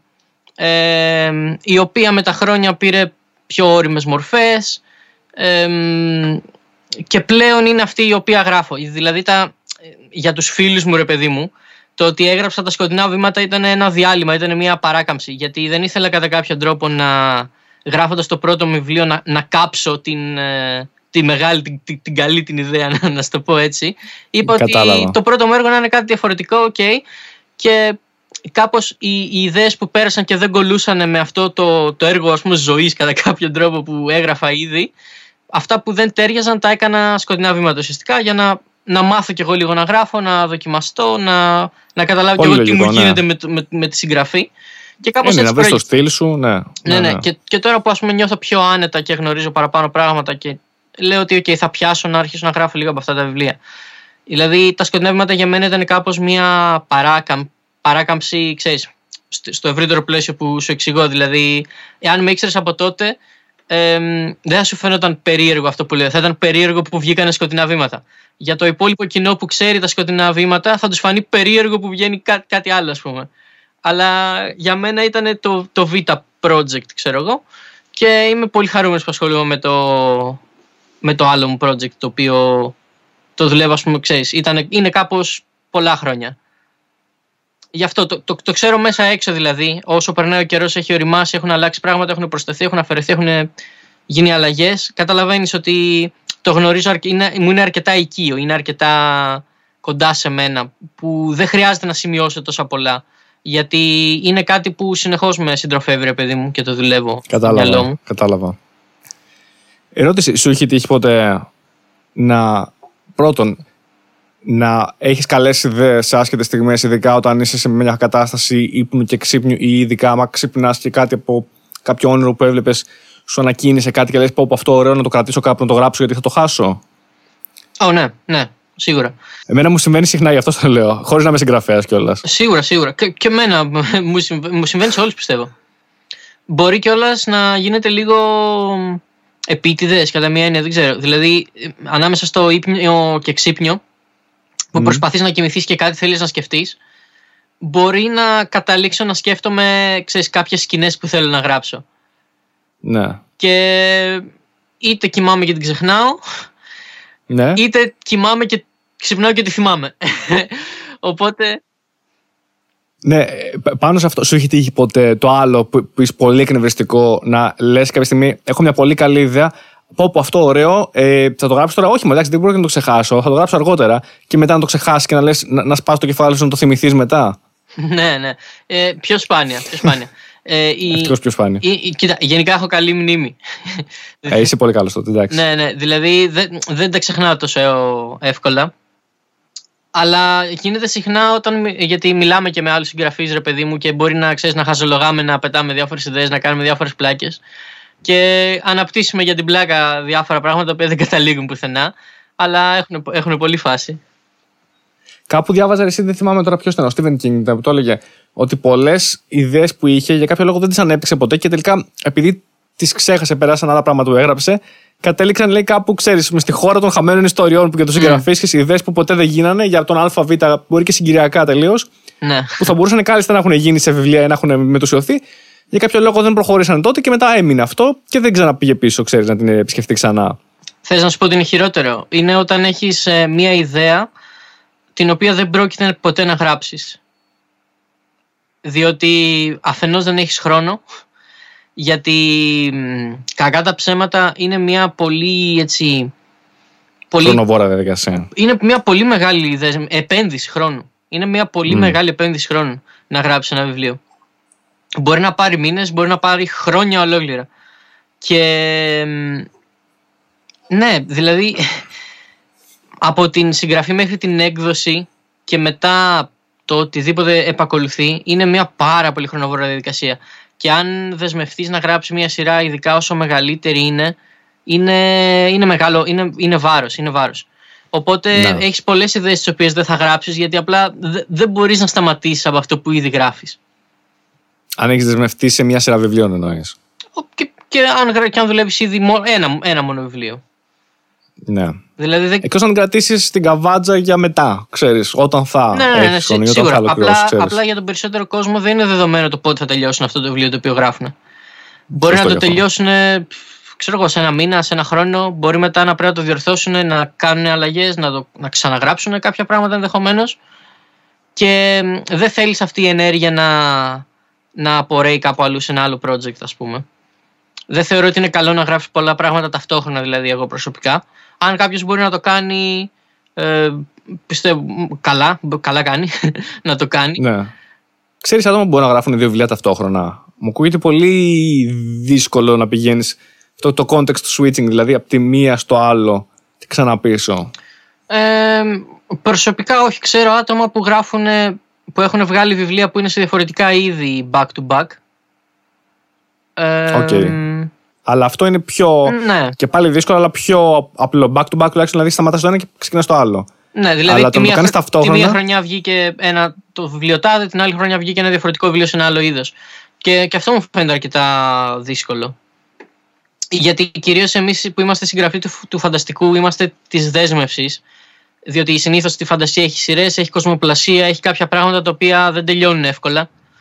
Ε, μ, ωστόσο, έχω και κάποιους κάποιους προστού. Έχω μια φίλη η οποία γράφει φαντασία, αλλά γράφει βιβλία τα οποία δεν είναι σειρές, είναι standalone και είναι διαφορετικές ιστορίες, ας πούμε. Όπου ξέρεις, τι- τι- βλέπω ότι τι- θυμάμαι ότι ξέρεις, πριν μισό χρόνο διαβάζαμε κάτι εντελώς άλλο, τώρα διαβάζουμε κάτι εντελώς άλλο. Δηλαδή, οκ. Και αυτό είναι πολύ αξιοσημείωτο. Ναι. Ε, θυμάμαι τώρα από μνήμης, διόρθωσε με αν το γνωρίζεις κι εσύ. Θυμάμαι ότι ο Dickens έλεγε ότι ο τρόπος συγγραφής του είναι πολλές φορές να φαντάζεται τους χαρακτήρες, να τους φέρνει στο μυαλό τους, σαν να συνδιαλέγεται λίγο μαζί τους, για να φτιάχνει λίγο την προσωπικότητά τους, δηλαδή τους φαντάζεται σε διαφορετικές καταστάσεις, πώς θα αντιδρούσαν ε, ο ένας με τον άλλον κτλ. Και μετά τους γράφει. Δηλαδή Μμμ. χτίζει τους χαρακτήρες πρώτα και μετά την ιστορία. Αυτό ανήκει στην κατηγορία κυπουρού ή αρχιτέκτονα. Ε, νομίζω είναι σίγουρα Κυπουρού, γιατί είναι αυτή η ανακάλυψη που έχεις ε, κατά τη ναι. διάρκεια. Οι, αυτοί οι οποίοι. Οι, οι Κυπουροί συνήθως είναι αυτοί που λένε ότι οι χαρακτήρες τους έχουν δικιά τους φωνή και ότι αυτοί οδηγούν την ιστορία ουσιαστικά. Ναι, ναι. Το οποίο μου ακούγεται με ένα εξωπραγματικό σαν, σαν απλό αναγνώστη. Ότι κάποιος καταφέρει να κάνει κάτι τέτοιο. Κοίτα, και εμένα, και εμένα σαν συγγραφέας που γράφει με διαφορετικό τρόπο. Γιατί εγώ έχω τους χαρακτήρες μου έτοιμους και ξέρω τι θέλω από τον καθένα, ρε παιδί μου, και τι θέλει ο καθένας από την ιστορία. Και μπορεί να ανακαλύψω κάποιο, κάτι περισσότερο ενδιαφέρον γράφοντας κι εγώ εννοείται. Μπορεί να θεωρήσω ότι ξέρεις, OK, αυτός ο χαρακτήρας θέλει λίγο περισσότερη ανάπτυξη ή τελικά ξέρεις πήγε καλύτερα από ό,τι περίμενα, οπότε θα δείξουμε λίγο παραπάνω πράγματα. Αλλά δεν μπορώ να πω ότι έχει αλλάξει ποτέ η τροπή μιας ιστορίας ε, εξαιτίας κάποιου χαρακτήρα ή κάτι που δεν περίμενα. Αλλά, αλλά έχω φίλοι συγγραφείς οι οποίοι έρχονται και λένε: Ξέρεις κάτι, έκανα τον τάδε χαρακτήρα πλέον τώρα του προσέθεσα αυτό. Ή είδα ότι ξέρεις, πήγε και έκανε εκείνο και το άλλο. Και εγώ είμαι τι, τι εννοείς, Πώς γίνεται να μην ξέρεις ποια αρχή, μέση και τέλος έχει εξέλιξη του χαρακτήρα και πού πηγαίνει μετά από πέντε βιβλία. Και εντάξει, είμαι, είμαι εγώ περίεργος, είναι αυτή η περίεργη, εξαρτάται πώς το βλέπει ο καθένας. Είμαι, ναι. είμαι εγώ πιο περίεργος, είναι η αλήθεια. Ε, είναι πιο normal να είσαι κυπουρός. Ναι. Δεν το Έχεις αγαπημένους συγγραφείς, δηλαδή ε, έχεις συγγραφείς τους οποίους προτιμάς, οι οποίοι μπορεί τελικά να είναι πιο πολύ το ένα στυλ το άλλο, που σου ταιριάζει και εσένα σαν ο ίδιος συγγραφέας; Ή αυτό είναι ανεξάρτητο; Ε, ε, το τι σου αρέσει να διαβάζεις. Όταν ε, είμαι αναγνώστης, στο mood του αναγνώστη, ναι. ε, δεν, δεν ψάχνομαι συγκεκριμένα. Δηλαδή, διαβάζοντας ένα βιβλίο, κοιτάω απλά να περάσω καλά. Δεν κοιτάω να δω τι μπορώ να, να κριτικάρω ή συγγραφικά τι μπορώ να απορροφήσω απαραίτητα, ρε παιδί μου. Ε, μπορεί να δω κάτι το οποίο οργανικά θα μου μείνει mm. από τον τρόπο γραφής ή από την ιστορία αλλά συνήθως το απολαμβάνω πολύ. Δηλαδή, αν διαβάσω ένα καλό βιβλίο, δεν μου κάνει καλό σαν συγγραφέας, διότι μετά θα θέλω να μιλήσω γι' αυτό, να το διαβάσει κάποιος άλλος και θα θέλω να ασχοληθώ με αυτό το καλό βιβλίο αντί να γράφω το δικό μου βιβλίο. Ναι, κατάλαβα. Κατάλαβες. Οπότε μου αρέσει πολύ, ξέρεις, είναι αυτή η συζήτηση που σου είπα ότι μου αρέσει και για τα δικά μου βιβλία. Μου αρέσει γενικά να υπάρχει αυτή η συζήτηση πάνω σε τέτοια θέματα. Και ναι, δεν ψάχνω ένα είδη, αλλά σίγουρα πρέπει να έχω αγαπημένους συγγραφείς που γράφουν με με οποιονδήποτε τρόπο. Ναι, ναι, είναι ανεξάρτητο Τι, τι ήθελα να σου πω τώρα πάνω, σε, πάνω και σε κάτι που συζητήσαμε τηλεφωνικά. Θεωρώ ότι γενικότερα είναι οι συγγραφείς λίγο περίεργα πλάσματα με την έννοια ότι τι είναι, τι είναι ένα βιβλίο, έτσι; Έχω κάνει αυτή την ερώτηση σε κάποιον. Τι είναι ένα βιβλίο για εσένα. Και μου έχουν δώσει απαντήσεις τύπου για μένα είναι ξέρεις, μια ευχάριστη συντροφιά, είναι μια ωραία σχολεία, περνάω καλά όπως και εσύ.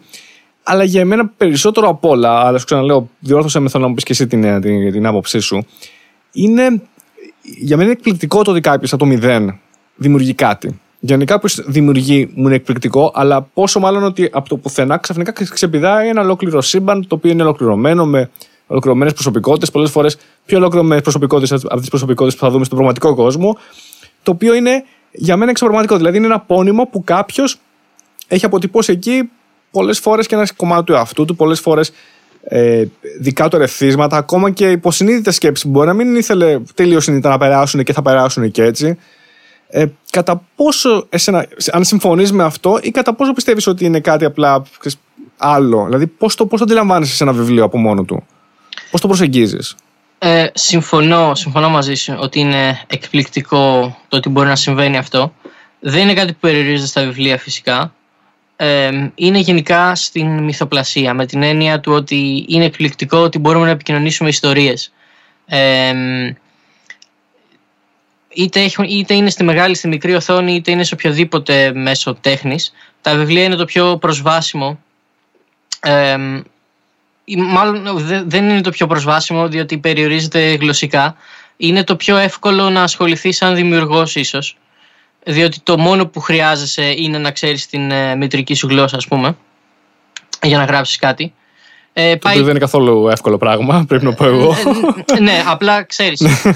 όχι, θα σου, πω, θα σου πω τι γίνεται. Κάνεις λάθος εδώ. Είναι πολύ εύκολο να γράψεις ένα βιβλίο, είναι πολύ δύσκολο να γράψεις ένα καλό βιβλίο. OK, okay, ναι, σε αυτό συμφωνώ. σε αυτό συμφωνώ. Οπότε ξέρεις, ναι, ισχύει, ναι. Είναι, είναι αυτό, είναι αυτό.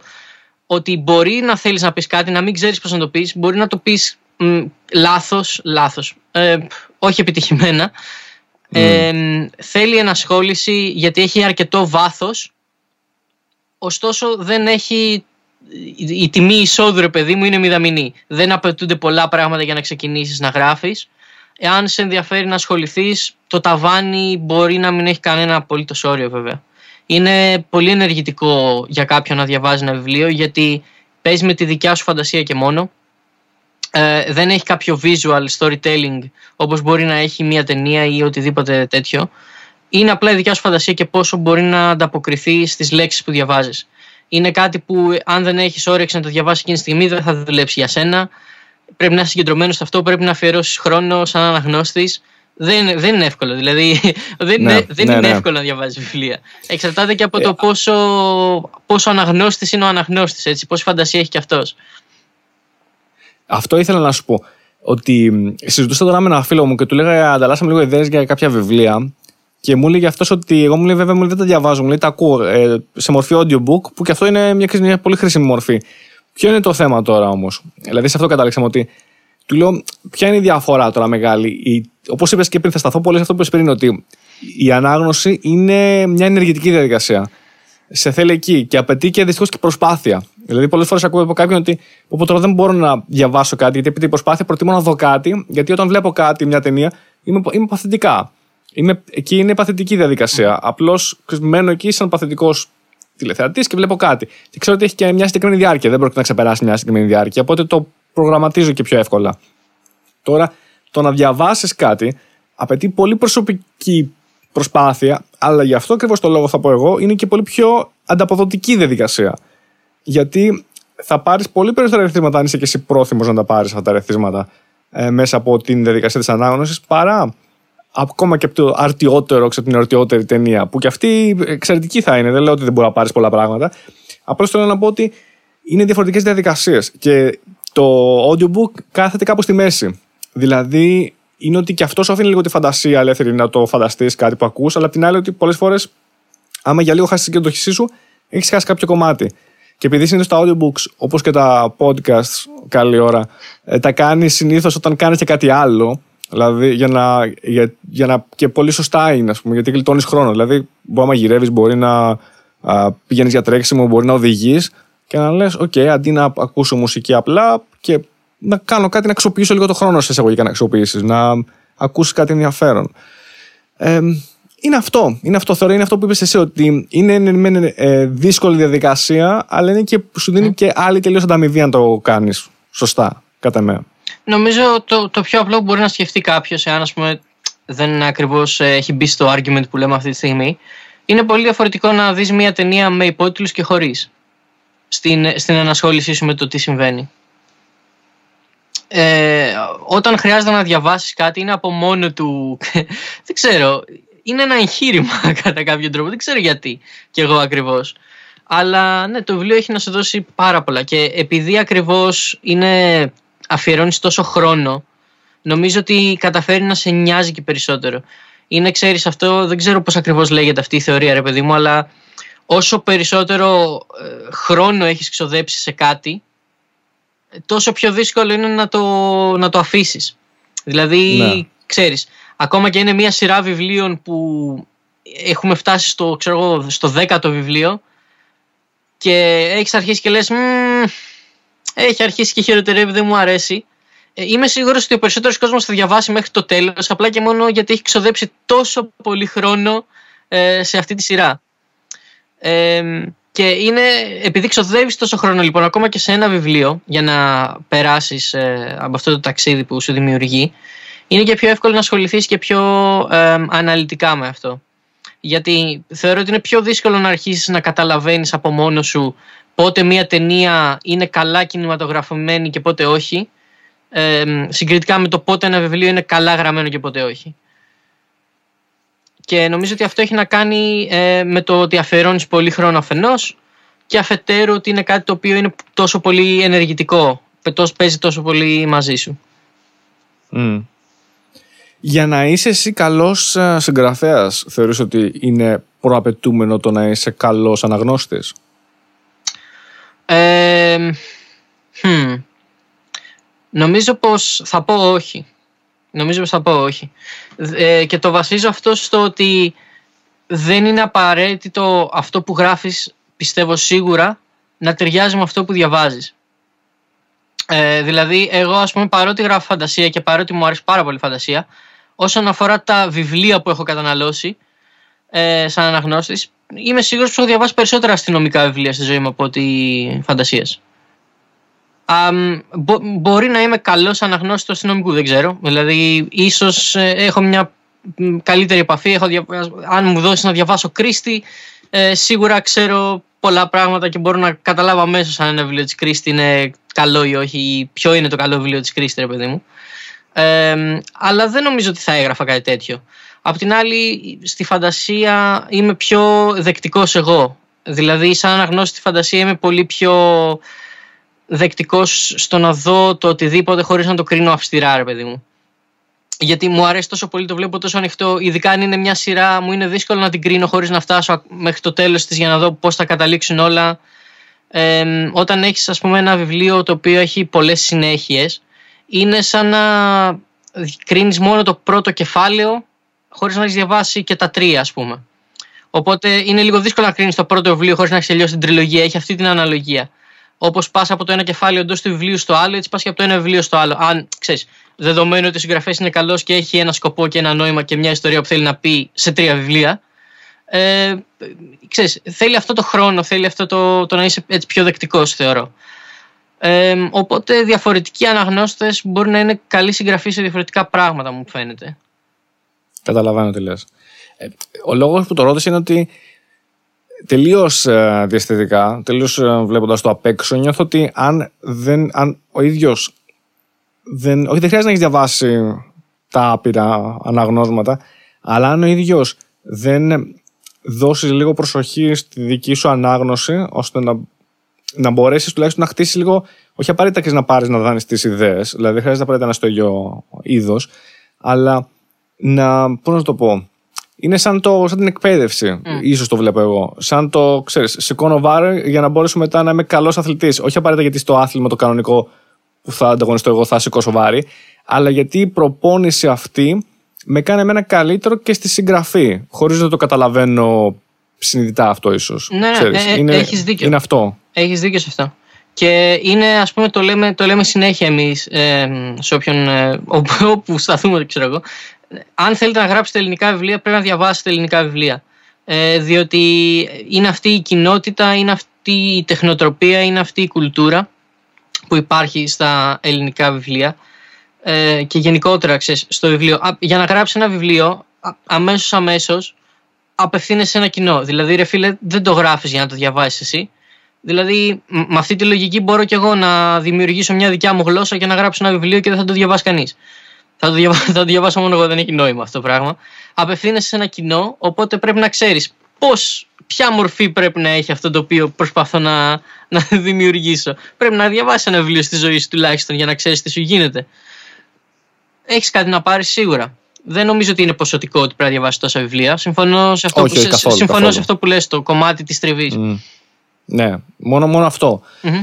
Κοίταξε, και μετά ε, πιστεύεις παίζει ρόλο οι, οι, οι άλλες εμπειρίες ή οποιαδήποτε άλλη ηλικία του συγγραφέας στο να είναι καλός συγγραφέας; Πόσο εύκολα δηλαδή θα βάλεις και δικές σου εμπειρίες μέσα σε αυτό που σου έχουν επηρεάσει στη συγγραφή σου, ή δεν παίζει κανένα ρόλο για σένα; Εξαρτάται από τη συγγραφέα, νομίζω. Α, αν θέλει να το κάνει, μπορεί να το κάνει, μπορεί να γίνει πολύ επιτυχημένα, ανάλογα και το είδος του. Ε, τώρα, ας πούμε, για εμένα που γράφω φαντασία, προσπαθώ συνήθως να είμαι λίγο. να μην το κάνω αυτό να βάζω δικά μου πράγματα, ε, διότι προσπαθώ να γράψω κάτι το οποίο είναι, ξέρεις, πρέπει να φαίνεται κάπως εξωπραγματικό, πρέπει οι χαρακτήρες αυτοί να είναι κάπως έξτρα, πρέπει να είναι, ξέρεις, μεγαλύτεροι από μια πραγματική εμπειρία, χωρίς να εννοώ ότι δεν είναι ρεαλιστική, ρε παιδί μου, αλλά προφανώς όταν πρέπει να φτιάξω έναν τύπο ο οποίος έχει μαγικές δυνάμεις και μπορεί, ξέρω εγώ, να είναι βασιλιάς μιας χώρας ή το οτιδήποτε, ε, θα είχαμε λίγο πρόβλημα αν το βάσιζα σε μένα αυτό το πράγμα. Κατάλαβες τι εννοώ. Ναι. Ε, Καλά, όχι, όχι απόλυτα έτσι. Απλά ναι, ναι. λέω μικρά πράγματα. Ξέρεις, Μικ, μικρά, μικρά στοιχεία σίγουρα υπάρχουν. Μικρά ναι. στοιχεία σίγουρα υπάρχουν. Ε, mm. Και πιστεύω πως και άθελά σου ε, μπαίνουν τα, Μπράβο, τα αυτό, μικρότερα αυτό στοιχεία. Ε, mm. Σε αυτό που μου είπες όμως, αν έχει παίζει ρόλο η ηλικία του συγγραφέα, θεωρώ πως σίγουρα με την ηλικία οριμάζεις όχι επιτιδευμένα, απλά γιατί γίνεσαι καλύτερος, δεν έχω ανακαλύψει ακόμα τη φόρμουλα, αλλά γίνεσαι καλύτερος και χωρίς να ενεργά να γράφεις. Δηλαδή σίγουρα όσο περισσότερο γράφεις τόσο περισσότερο ξέρεις τι σου γίνεται, αλλά με τον ίδιο τρόπο που ας πούμε οι εκθέσεις που έγραφες στην έκτη δημοτικού είναι χειρότερες από τις εκθέσεις που έγραφες στην τρίτη ηλικίου, ε, έτσι και απλά τα κείμενά σου επειδή ο ίδιος σαν άνθρωπος είναι διαφορετικός και η εξέλιξη του λόγου δεν είναι κάτι το οποίο εξελίσσεται μόνο όταν γράφεις αναγκαστικά θα είσαι πιο όριμος όσο πιο μεγάλος γράψεις. Αλλά δεν είμαι γενικά της άποψης ούτε σαν αναγνώστης να, να, το, θεωρώ, να το έχω αυτό ως κριτήριο την ηλικία του συγγραφέα δηλαδή από τη στιγμή που έγραψε ένα βιβλίο είτε είσαι 18 χρονών είτε είσαι 88 χρονών εγώ πήρα στα χέρια μου ένα βιβλίο και διάβασα μια ιστορία και πρέπει να, να πω τη γνώμη μου για αυτή την ιστορία. Δεν ναι, ναι, ναι. Δηλαδή, τελείωσε, το έγραψες. Ε, είναι τυπωμένο, ξέρεις. Αυτό που λέγαμε και πριν, ότι τώρα δεν αλλάζει. Ναι, ναι. Οπότε κρίνουμε αυτό που έχουμε. Κρίνουμε αυτό το κομμάτι της ιστορίας. Μεγάλη χαρά, βέβαια, από το ένα βιβλίο στο άλλο να φαίνεται μια εξέλιξη. Είναι πολύ θεμητό. Ε, εγώ είμαι υπέρ να ξεκινήσει να γράφει κανείς όσο νωρίτερα γίνεται και να έχει τριβή και με το χώρο και με τη γραφή. Και δεν έχει σημασία αν κάτι που γράψει δεν είναι το καλύτερο πράγμα του κόσμου. Δηλαδή το 99% των συγγραφέων μισούν τα κείμενά τους. Τα, ενώ ξέρεις, αφού, αφού το έχουν τελειώσει. όχι τη, την ιστορία τους ρε παιδί μου, απλά ξέρεις.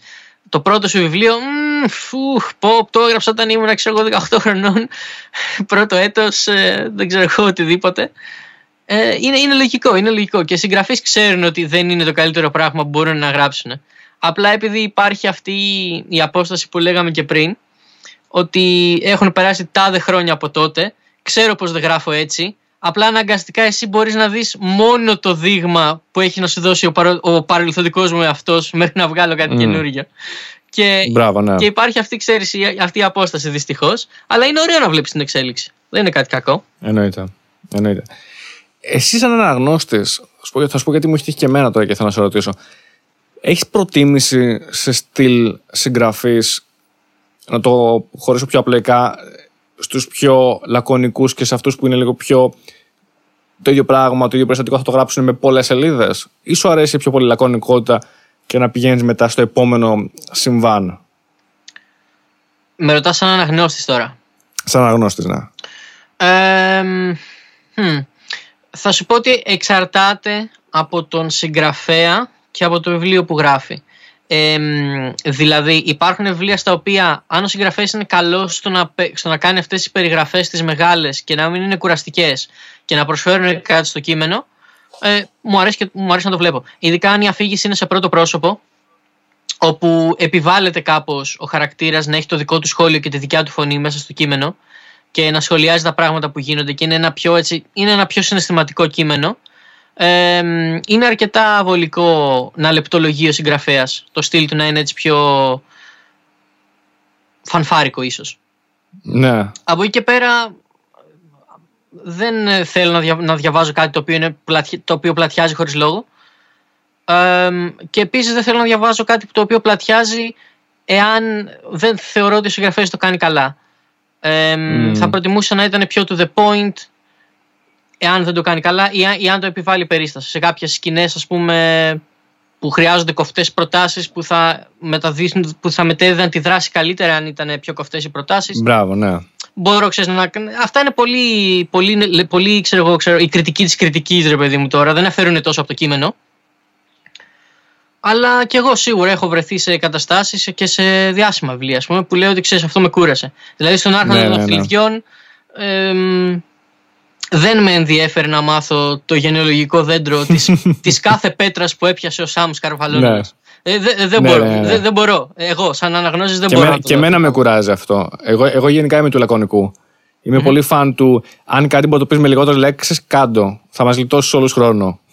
Αλλά αν πρέπει απαραίτητα να το. Είναι, είναι πραγματικά για μένα θέμα χρόνου. Δηλαδή μου αρέσει ανα, ανα επιφάνεια, ανα σελίδα, να παίρνω την πληροφορία αυτή που είναι η σχεδόν απόλυτα απαραίτητη. Mm-hmm. Τύπου μη μου το στολίζεις πολύ. Εκτός αν. Αυτό, ε, φυσικά αυτό που υπάρχουν, ξέρεις, κάποιος που μπορεί το κάνει πολύ καλά, καλώ το κάνει. Γιατί δεν κουράζει. Αλλά διαφορετικά πρέπει να είναι λίγο πιο, ξέρεις, να έχει, να έχει μια... Μ' αρέσει εμένα να έχει πιο πολύ συνοχή. Συμφων, συμφωνώ μαζί σου και, και θα, σου mm. πω, θα σου πω και το εξής. Mm. Μπορεί να μοιάζουμε. Mm. Δεν ξέρω αν έχεις και εσύ τόσο καλή μνήμη και θυμάσαι όταν διαβάζεις. Θυμάμαι γενικά, ναι. Ωραία, ωραία, ωραία.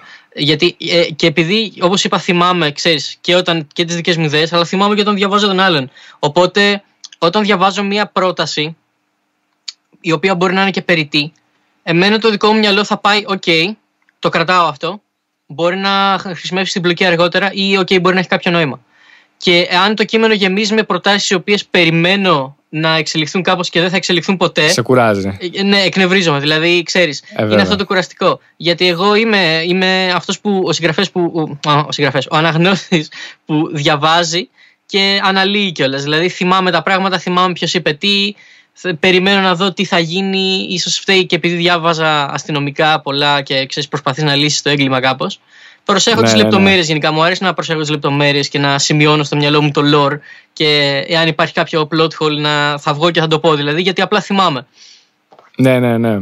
Είναι πιο στενές. Ο κανόνας του Τσέχοφ ήταν αυτός ότι αν υπάρχει όπλο στην πρώτη ναι, ναι πράξη το, κάπου, το θα πρέπει να πυροβοληθεί. Ναι, ναι. Θα πρέπει να πυροβολήσει το όπλο. Αλλιώς είναι λάθος. Τι, τι μου το έβαλε το όπλο τότε στην πρώτη πράξη, άμα δεν πρέπει να χρησιμοποιήσει κανείς ποτέ; Ακριβώς, ακριβώς. Κατάλαβες. Είναι αυτό. Ναι, και δυστυχώς αυτό είναι το, ποιο είναι το πρόβλημα; Τύπου, αν ρωτήσεις τώρα. ρώτα ρε παιδί μου νεαρής ηλικίας παιδιά. Και ρώτα, διαβάζεις βιβλία, θα σου πούνε. Θα σε κοιτάξουν με ένα πλανές βλέμμα πιθανότερο. Τώρα, τώρα κι εγώ γεμίζω στερεότυπα, αλλά θα σου πούνε ότι ρε φίλε, βαριέμαι. Είναι βαρετό.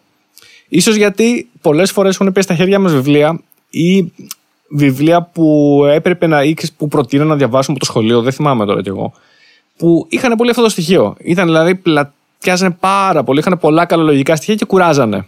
Mm-hmm. το πω το κουράζανε πάρα πολύ. Μέχρι να φτάσουμε στην πλοκή, είχες κουραστεί. Είχαν περιγράψει όλο το δάσος, είχαν περιγράψει όλο το, τον κήπο, το κάθε φιλαράκι, τι ωραίο που ήταν, το στολίζανε και με 15 επίθετα κοσμητικά. Και μέχρι να φτάσουμε στην ουσία του θέματος, γεια σου. Και είναι και αυτό επίσης, ε, αυτό είναι παρόλο στην Ελλάδα. Το κατάλαβα αυτό μιλώντας με άτομα από το εξωτερικό, στην Ελλάδα και στην Ιταλία μας είχαν, τουλάχιστον εγώ στο σχολείο, όταν γράφαμε έκθεση, ότι ήταν λάθος ή το αντιμετωπίζανε σχετικά σαν λάθος εισαγωγικά το να επαναλαμβάνεις πολλές φορές ίδιες λέξεις, ε, ενώ θες να πεις το ίδιο πράγμα ξανά. Ε, ή μάλλον να ξαναχρησιμοποιήσει την ίδια λέξη πολλές φορές σε παρακάτω προτάσεις, ενώ στην ουσία είναι απαραίτητη, γιατί πάλι στο ίδιο πράγμα αναφέρεσαι ε, στην πραγματικότητα δεν είναι. Και όταν χρησιμοποιείς πολλά συνώνυμα, κάπου τον μπερδεύεις και τον άλλον. Λες, είσαι είμαι σίγουρος τώρα ότι ακόμα αναφέρομαι στο ίδιο πράγμα. Ενώ δεν θα έπρεπε να μπερδεύετε τόσο πολύ αναγνώστες.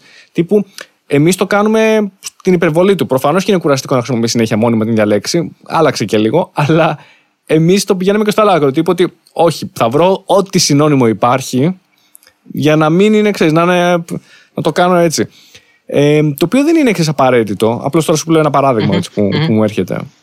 Ναι, και συμφωνώ. Σαν συγγραφέας και εγώ είμαι πιο πολύ το στυλ μου είναι έτσι πιο to the point. Ε, γενικά, οι περιγραφές μου είναι γενικά, ξέρεις, μπορεί να έχω μεγάλες προτάσεις, ε, ανάλογα τη ροή βέβαια. Μακροπερίοδο λόγο δηλαδή. Ε, ε, εξαρτάται. Αν περιγράφω, ας πούμε, τα ρούχα που φοράει κάποιος, μπορεί να γίνει σε μια πρόταση η οποία θα ρέει κάπως από πάνω προς τα κάτω, ας πούμε ε, για, θα ρέει ανάλογα για να σχηματίσει μια εικόνα. Αλλά συνήθως είμαι πολύ to the point σε αυτά που χρειάζεται να ξέρεις ε, για την πλοκή. Αλλά επειδή ταυτόχρονα είμαι αρκετά συγκεκριμένος στις εικόνες μου, δεν είναι ότι θα αφήσω κάτι λυψό. Ε, είμαι πολύ συγκεκριμένος για να έχεις όλες τις πληροφορίες που θεωρώ ότι χρειάζεσαι. Και από εκεί και πέρα συμπληρώνεις τα υπόλοιπα ξέρεις, με τη φαντασία σου. Ναι. Αλλά μου αρέσει και εμένα να γράφω έτσι. Αυτό με τα, με, με, με τα συνώνυμα είναι συνώνυμα νοήματα, όντως. Και το συναντάς πιο πολύ αν γράφεις ότι μπορεί να περιγράφεις το ίδιο πράγμα πούμε, σε μία παράγραφο ή να μιλάς για το ίδιο πράγμα σε μία παράγραφο και αναγκαστικά θα πρέπει να βρεις ένα συνώνυμο γιατί δεν μπορείς να, να πεις πάλι την ίδια λέξη, δεν είναι ωραίο οπτικά. Και είναι ένα αναγκαίο κακό το οποίο σε φέρνει με τις καλές και με τις κακές ε, πτυχές της ελληνικής γλώσσας σε επαφή. Ε, εντάξει, για μας που γράφουμε φαντασία πιστεύω ότι μπορείς να καταλάβεις ότι δεν είναι εύκολη γλώσσα τα ελληνικά διότι οι συνηθισμένοι όροι δεν σχηματίζονται εύκολα, δεν έχει αυτές τις ε, ονοματοποιίες που έχει στα, σε κάποια άλλη γλώσσα, στα αγγλικά ας πούμε. ε, δεν αποδίδονται όλα ακριβώς όπως τα θέλεις και πρέπει να κάνουμε διάφορες γυμναστικές επιδείξεις με τη γλώσσα για να πούμε κάτι συνήθως. δεν μπορούν, βασικά το, το πρόβλημα των ελληνικών είναι ότι δεν μπορούν να ακουστούν εύκολα cool. δηλαδή να σου, Αυτό είναι αλήθεια. Να σου δώσω ένα παράδειγμα. Αυτό είναι μεγάλη αλήθεια. Ένα παράδειγμα. Ωραία. Ε, υποθέτω ότι βλέπεις Marvel. Έχεις δει κάποιες ε, ταινίες. Έχω, ναι, δεν είμαι πολύ φαν ειλικρινά. Δεν χρειάζεται, ναι, ούτε, ούτε εγώ, δεν χρειάζεται. Ναι. Ας πούμε, ναι. σκέψει ότι το λέω επειδή ξέρεις είναι πρόσφατο, πιστεύω θα, θα έχει και το κοινό επαφή. Mm. Το, το σφυρί του Thor, το οποίο πήρε στις μετέπειτα ταινίες, όχι το Mjolnir, πήρε μετά ένα σφυρί, ξέρεις που είναι και λίγο τσεκούρι, το οποίο λέγεται Stormbringer, μου φαίνεται. OK, okay, αυτό που φέρνει το. Ναι. Πώς το λένε το διφώνα, το, ναι. ναι. Το, στην καταιγίδα. Ναι, το Stormbringer στα ελληνικά ναι. δεν μπορείς αρχικά να το πεις μία λέξη. Ναι. Και αν είναι να το πεις κάτι σαν κομιστή καταιγίδων. Ναι, θεωρώ, την θεωρώ ότι πρέπει να βρεις ένα άλλο όνομα για το όπλο σου. Ναι, ρε παιδί, πες το διπλό πέλεκι. Ναι. Πες το κάπως δηλαδή, έτσι. Ξέρεις, ναι. Κάποια ναι. πράγματα που θέλεις να, να γράψεις στη φαντασία ε, δεν βγαίνουν. Δηλαδή, έχουμε δημιουργήσει πολλές λέξεις. Δηλαδή, φτάνω στο σημείο που δημιουργώ κάποιες λέξεις, οι οποίες δεν με ενδιαφέρει αν θα είναι γραμματικά σωστές ή όχι. Γιατί κάποια στιγμή πρέπει κάποιος να δημιουργήσει μια καινούργια λέξη, γιατί δεν μπορούμε να γράψουμε σε κάποια ναι. σημεία. Ε, Ποιο το έκανε αυτό, ο Σέξπιρ δεν το έκανε συνέχεια αυτό, ή ο Ντίκεν, που είχαν εφεύρει πόσες διαφορετικές λέξεις, οι οποίες τελικά μπήκαν στο αγγλικό λεξιλόγιο; Δεν είμαστε ούτε Σέξπιρ ούτε Ντίκεν, αλλά αν ρωτήσεις και άλλα άτομα από τη, που γράφουν ναι. φαντασία, μπορώ να σου πω ότι όντως περνάμε πολύ χρόνο στο να βρούμε ε, όρους, συγκεκριμένους όρους για να περιγράψουμε τα φανταστικά πράγματα που θέλουμε. Εντάξει, παίρνεις την ποιητική αδεία σου και κάνεις ό,τι θέλει. Ναι, σε κάποιο βαθμό. Και κάνεις και ντάς. Με συγχωρείτε, εδώ παλιά εσύ διαβάζαμε λογοτεχνία από ιδιαίτερους, από κάποιους που είναι πολύ γνωστοί συγγραφείς και πολύ έτσι ονομαστοί. Και είχαν μέσα κάποια καλολογικά στοιχεία, κάποιες λέξεις, οι οποίες είτε ήταν πολύ σε κάποιες ντόπιες κοινότητες και τις ξέρανε μόνο μεταξύ τους, γιατί εμείς το διαβάζαμε και δεν καταλαβαίναμε τίποτα, ήθελε μετάφραση μετά ήταν δικά τους. Και το κάνανε για να περιγράψουν καθημερινά γεγονότα. Και εσύ στη φαντασία δεν έχεις την άδεια να, να εφεύρει τι δικές σου λέξεις. Αλλή μόνο. Ξέρεις, είναι, είναι απλά λίγο αυτό ότι οι αναγνώστες, μεγάλο μέρος των αναγνωστών έχουν αυτό το, τα σωστά ελληνικά και το ένα και το άλλο που εμάς δεν μας βοηθάνε πάντα να αποδώσουμε αυτό που θέλουμε. Και, και είναι καλό να, να μπορούμε να έχουμε την ελευθερία. Και ε, εγώ προσωπικά σίγουρα δεν λέω ότι ε, δεν γράφω σωστά ή δεν ε, διορθώνω, ξέρεις. Απλά θεωρώ πως μπορώ να, να γράψω στα κείμενά μου κάτι το οποίο θα καταλάβει κάποιος αυτής της κουλτούρας. Κάποιος ο οποίος ξέρει από φαντασία, κάποιος ο οποίος ξέρει γενικά από τι, τι, του γίνεται σε αυτά τα θέματα, θα μπορεί να διαβάσει το βιβλίο μου. Αν, αν κάποιος λέει δεν μπορεί να πιάσει έναν όρο ή κατάλαβες τι θέλω να πω τώρα αυτή τη στιγμή, ναι. είναι κάτι πολύ συγκεκριμένο ναι, ναι. της φαντασίας, ε, μάλλον ξέρεις, γενικά δεν είναι για αυτό, αυτό το βιβλίο. Το οποίο είναι και αυτό OK. Ε, βέβαια. Εκτός από το fantasy, είπες τώρα, ανέφερες πριν ότι είχες έτσι ένα άλλο project στο νου σου. Δεν θέλω να μου το πεις.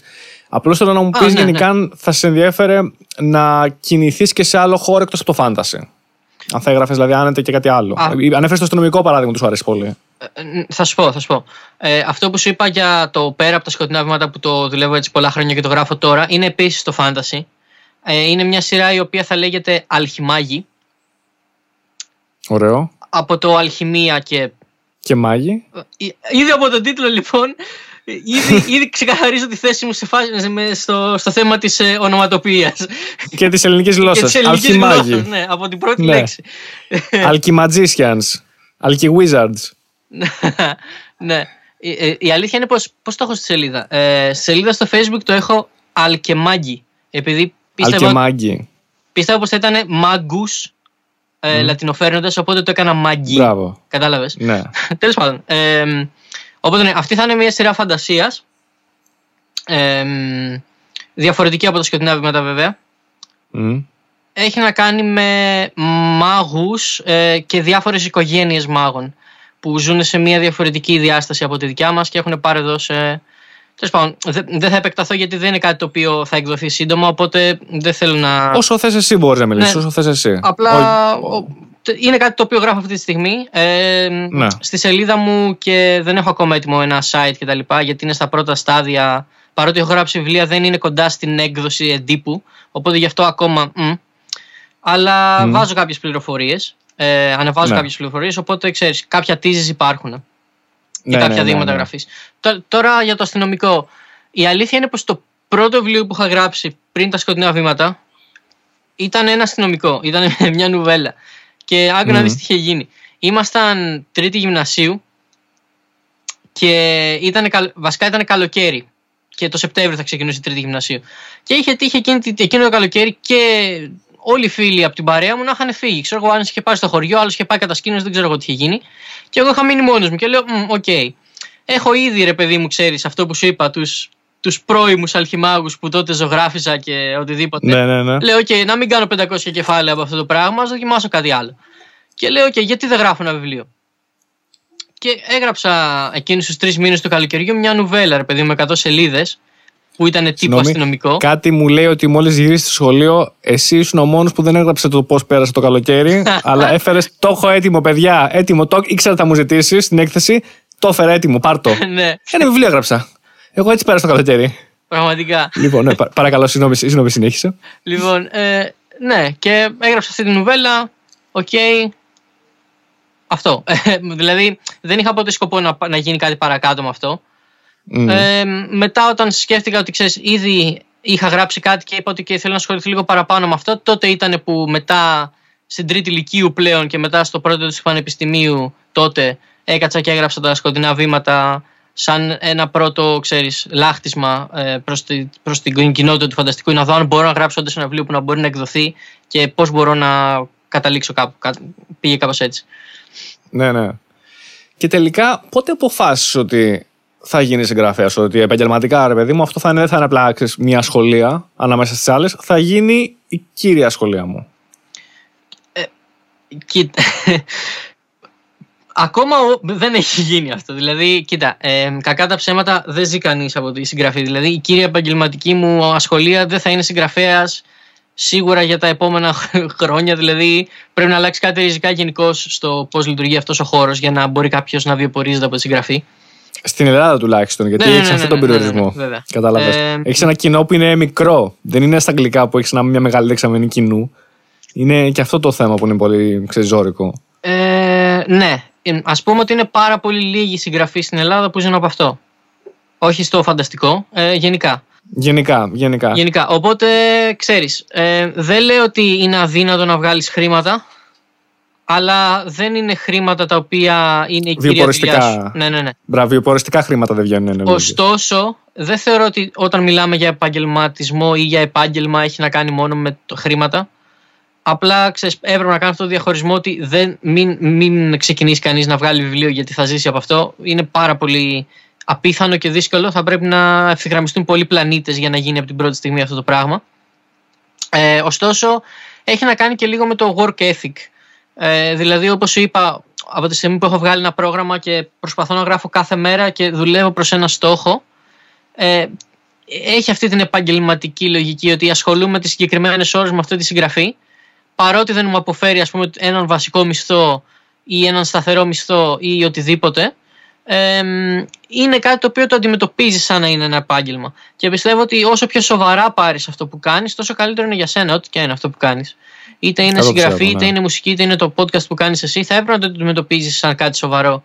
Ε, δεν θεωρώ λογικό να ξεκινάς με αυτή την ητοπάθεια του ότι ε, δεν ξέρω τι θα γίνει και πόσο κακομίριδε είμαστε.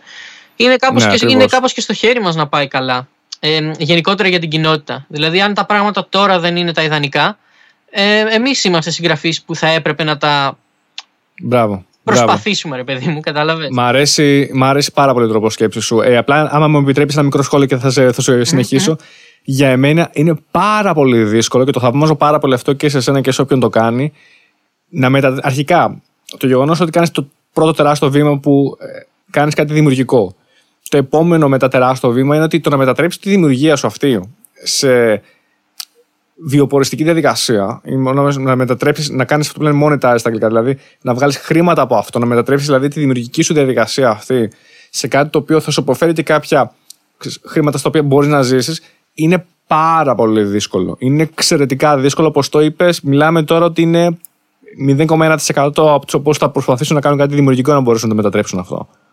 Και όπως το είπες εσύ, μου αρέσει πολύ το δικό στο mentality που λες ότι, αλλά παρόλα αυτά δεν μιζεριάζω, επαφείται σε μένα και σε εμάς το να προσπαθήσουμε να το κάνουμε αυτό πράξη. Είναι, το βρίσκω εξαιρετικό, λέει τον τρόπο σκέψης σου.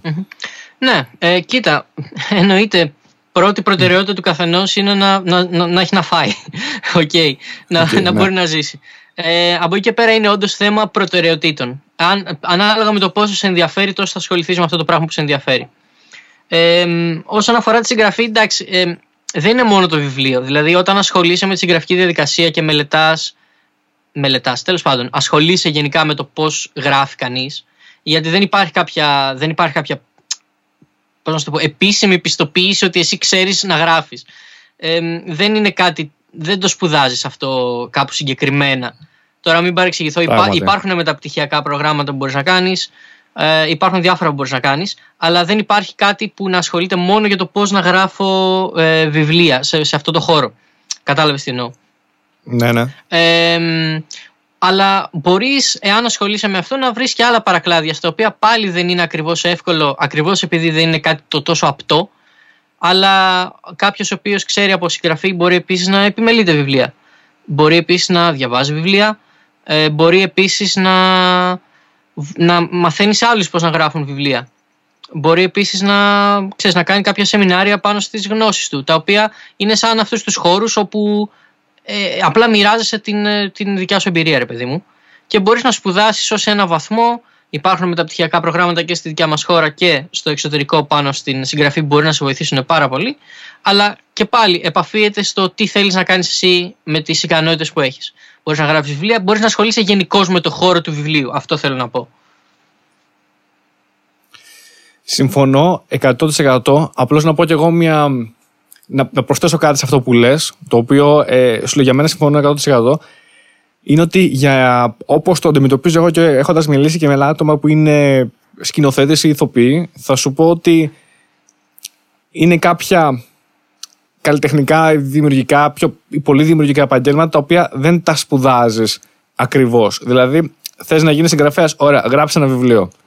Δεν πρόκειται καμία, κανένα μεταπτυχιακό να σε κάνει συγγραφέα. Mm-hmm. Μπορεί να σε βοηθήσει, αλλά δεν θα σε κάνει συγγραφέα. Συγγραφέα θα σε κάνει το να γράψεις και να, κάνεις, ε, να δημοσιεύσεις ένα βιβλίο. Όπως ηθοποιό δεν θα σε κάνει καμία σπουδή. Ό,τι κάνει τις καλύτερες σπουδές που υπάρχουν. Ηθοποιός θα γίνεις μόλις σε προσλάβουν κάπου και κάνεις κάτι. Σκηνοθέτης το ίδιο. Μόλις, κανένα δεν ρωτάνε σκηνοθέτη διάσημο τι σπουδές έχεις κάνει. Το πρώτο πράγμα που σου ρωτάνε είναι: Ωραία, ποια είναι, ποιες είναι η ταινία σου. Ό,τι δεν με ενδιαφέρει τι έχεις κάνει. Ό,τι έχεις κάνει. Δείξε μου τι έχεις κάνει. Είναι από τα πράγματα που μαθαίνεις πάνω στο επάγγελμα. Είναι λίγο οξύμορο γιατί απ' την άλλη θα μου πεις ότι αφού δεν ξέρω πώς. Ε, έτσι είναι. Δηλαδή ναι. είναι παίζω και μαθαίνω, δεν γίνεται αλλιώς. Το ότι το δεν ξέρω πώς συνδέεται επίσης και με το ότι δεν υπάρχει συγκεκριμένος σωστός τρόπος. Γι' αυτό mm, είναι, είναι ακριβώς τόσο όμορφο. Γιατί μπορείς να ναι. κάνεις κάτι και μπορεί να είναι ο σωστός τρόπος, ρε φίλε. Αν δουλεύει για σένα, είναι σωστό. Τελείωσε. Δεν, υπάρχει, δεν, δεν υπάρχουν ifs and buts που λέμε. Ε, αν δουλεύει, μπράβο. Ε, κάτι κάνεις καλά. Εάν όχι, θα μάθεις και θα κάνεις κάτι καλύτερα. Ε, πρέπει να έχεις αυτή την τριβή. Και επίσης, κανείς δεν θα γράψει το βιβλίο σου για σένα. δηλαδή, όσες συμβουλές και αν σου πει κάποιος, όσο και αν το διορθώσει το κείμενό σου, όσο και αν το διαβάσει και σου πει σχόλια, όσο και αν δεν ξέρω, κάνει το οτιδήποτε, ο μόνος που ξέρει πώς μπορεί να εξελιχθεί το βιβλίο σου και από πλευράς ιστορίας και από πλευράς γραφής και από πλευράς του οτιδήποτε, είσαι εσύ ο ίδιος. Και αν δεν βουτήξει τα πόδια σε αυτό το νερό, δεν πρόκειται να κολυμπήσεις ποτέ. Ναι, ναι, ναι, ακριβώς.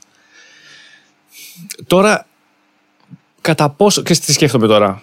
Λοιπόν, κάτι πολύ έτσι. που συνδέεται με αυτή με τη σύντηση που κάνουμε τώρα έτσι, περί, περί συγγραφής. Ε, ε, ε, καταλαβαίνω ότι έχω πολύ μικρή ιδέα στο τι συγγραφή και ειδικά τι νέες συγγραφή τώρα σαν και εσένα. Εσύ είσαι και νεαρός σε, σε ηλικία. Ε, Παρ' όλα αυτά, είμαι αρκετά σίγουρος ότι υπάρχουν πολλά έτσι κρυφά διαμάντια εκεί έξω, τα οποία δυστυχώς ακόμα δεν έχουν γίνει πολύ γνωστά για τον ΑΒ γάμα λόγο. Είναι δύσκολο και, ξέρεις, και το καλύτερο πράγμα του κόσμου να έχεις, αν δεν μπορέσει να το, ε, να, το, να γίνει λίγο προσβάσιμο σε ένα μεγάλο κοινό. Ειδικά με τα βιβλία, το πιο πιθανό είναι για να γίνει γνωστό ένα βιβλίο είναι να γίνει κάτι ταινία. Αλλιώς στο μεγάλο και στην μεγάλο και σε ευρύ κοινό δεν θα γίνει ποτέ γνωστό. Πόσοι θα κάτσουν να ασχοληθούν να ψάχνουν πολύ με την ανάγνωση σοβαρά. Είναι δυστυχώς λίγοι αυτοί παντού, παγκοσμίως. Κατά πόσο πιστεύεις όμως ότι, επειδή βλέπω πούμε, οι παραγωγές τηλεοπτικές ή ταινίες στην Ελλάδα κτλ., ότι συνήθως τα σενάρια τους Εντάξει, ρε παιδί μου, δεν είναι. Θα προσπαθώ να είμαι λίγο. Δεν είναι ακριβώς και τα καλύτερα δυνατά.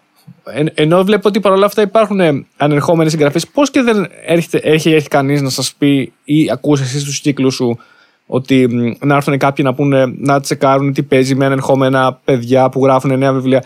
Στο fantasy κομμάτι, γιατί να μην πάει και εκεί μια παραγωγή είτε τηλεοπτική είτε σε ταινία από Ελλάδα. Είναι θεωρείς θέμα budget, είναι θέμα ότι δεν υπάρχει θέληση. Τι από αυτά είναι; Uh, κοίταξε.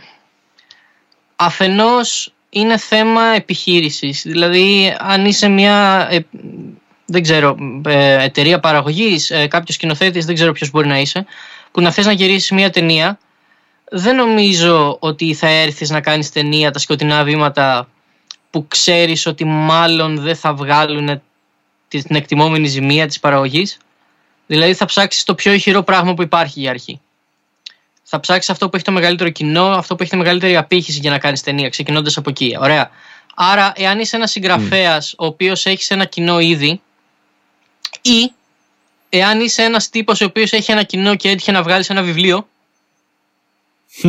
διότι ναι. ξέρεις, κάπως έτσι νιώθω ότι ε, κάναμε αυτό το χωρισμό. Ότι υπάρχουν αυτά τα κρυφά διαμάντια είναι αυτοί που είναι συγγραφεί και ασχολούνται με αυτό. Και υπάρχει και επίσης η πιθανότητα να είναι κάποιος ο οποίος έχει γράψει ένα πράγμα και τυχαίνει να μπορεί να το πλασάρει σε πολύ κόσμο. Ναι, γιατί π.χ. είναι ήδη γνωστός. Ναι, το οποίο είναι, είναι, είναι, απόλυτα ναι. θεμητό. Είναι απόλυτα θεμητό και ναι, αυτό. Ναι, ναι. ναι, ναι. Ε, οπότε αρχικά θεωρώ ότι ξεκινάει από εκεί. Ξεκινάει λίγο top-down. Εάν είσαι κάποιος ο οποίος έχεις αυτό το, το βήμα προς ένα κοινό, προς μια εταιρεία παραγωγής, προς το οτιδήποτε. Και θέλεις να κάνεις το έργο σου ε, ταινία, μπορείς να το κάνεις. Αν θέλεις να κάνεις κάτι για το χώρο, μπορείς να προτείνεις ε, κάποιον άλλον. Μπορείς να, να δω, αν έχεις βήμα, μπορείς να μιλήσεις. Ωραία. Ε, και αν φτάσει κάποιος στο επίπεδο να γυρίσει μια ταινία, θεωρώ πως θα ήταν τεράστιο ε, ατού για τον, ε, για τον δικό μας τον χώρο.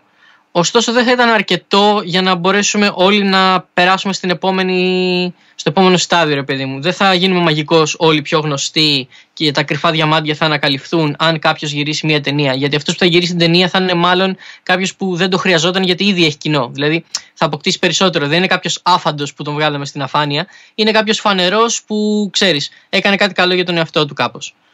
Ε, δηλαδή Πώς να σου το πω, είναι, πρέπει να ασχολείσαι λίγο με το χώρο του βιβλίου για να ξέρεις ποιοι γράφουν βιβλία. Και υπάρχει μια κοινότητα αναγνωστών που διαβάζουν, προωθούν τα βιβλία. Είναι μια πιο κλειστή κοινότητα, δεν είναι τόσο mainstream προφανώς. Δηλαδή, αυτό που κάνουμε αυτή τη στιγμή μπορεί να είναι και το πιο. από τα πιο. Γιατί εντάξει, μην λέω. Δεν ξέρω. Από τα πιο mainstream πράγματα που μπορεί να έχουν γίνει στον ε, χώρο της φαντασίας, ρε παιδί μου, γιατί δεν είμαι τόσο γνωστός και εσύ δεν έχεις ένα podcast που είναι μόνο για βιβλία. Οπότε αυτό αμέσως αμέσως είναι πάρα πολύ καλό για τον ε, χώρο τον δικό μας. Το ότι, ότι απευθυνόμαστε σε ένα κοινό το οποίο δεν, είναι, δεν, δεν σκλίνει απαραίτητα μόνο με τους αναγνώστες. Ε, τώρα από εκεί και πέρα ισχύει επίσης αυτό που λέγαμε πριν ότι είναι δύσκολο να διαβάσεις βιβλία. Δηλαδή πρέπει να είσαι αυτής της κουλτούρας και για να δώσεις μια ευκαιρία και να εξοδέψεις τα χρήματά σου τα οποία καλώς ή κακώς πρέπει να τα διαχειρίζεσαι σοφά γιατί δεν τα έχουμε όλοι και έχεις δικαίωμα να κάνεις ό,τι σε ευχαριστεί, είναι πιο εύκολο να το εξοδέψεις σε κάτι άλλο. Ε, ή σε ένα άλλο βιβλίο το οποίο να ξέρεις ότι μάλλον θα είναι καλό γιατί είναι πιο διάσημο, είναι ξένο συγγραφέα, είναι το οτιδήποτε. Από την άλλη, ε, έχουμε βέβαια, εντάξει τώρα δεν τα έχουμε γιατί COVID, αλλά είχαμε τα φεστιβάλ μας, έχουμε διάφορες εκδηλώσεις στις οποίες ε, γίνονται πράγματα γύρω από τα βιβλία και του φανταστικού και του οτιδήποτε και έχουν αρκετή, αρκετά μεγάλη απήγηση. Υπάρχουν πολλοί ταλαντούχοι άνθρωποι στον χώρο του βιβλίου και στον χώρο του φανταστικού, οι οποίοι ασχολούνται και με βιβλία και με μουσική και με σχέδιο και με το οτιδήποτε, οι οποίοι κάνουν πράγματα. Και όταν μαζευόμαστε όλοι μαζί, είναι υπέροχο. δηλαδή προθετικές ενέργειες σε αυτό. Αλλά ναι.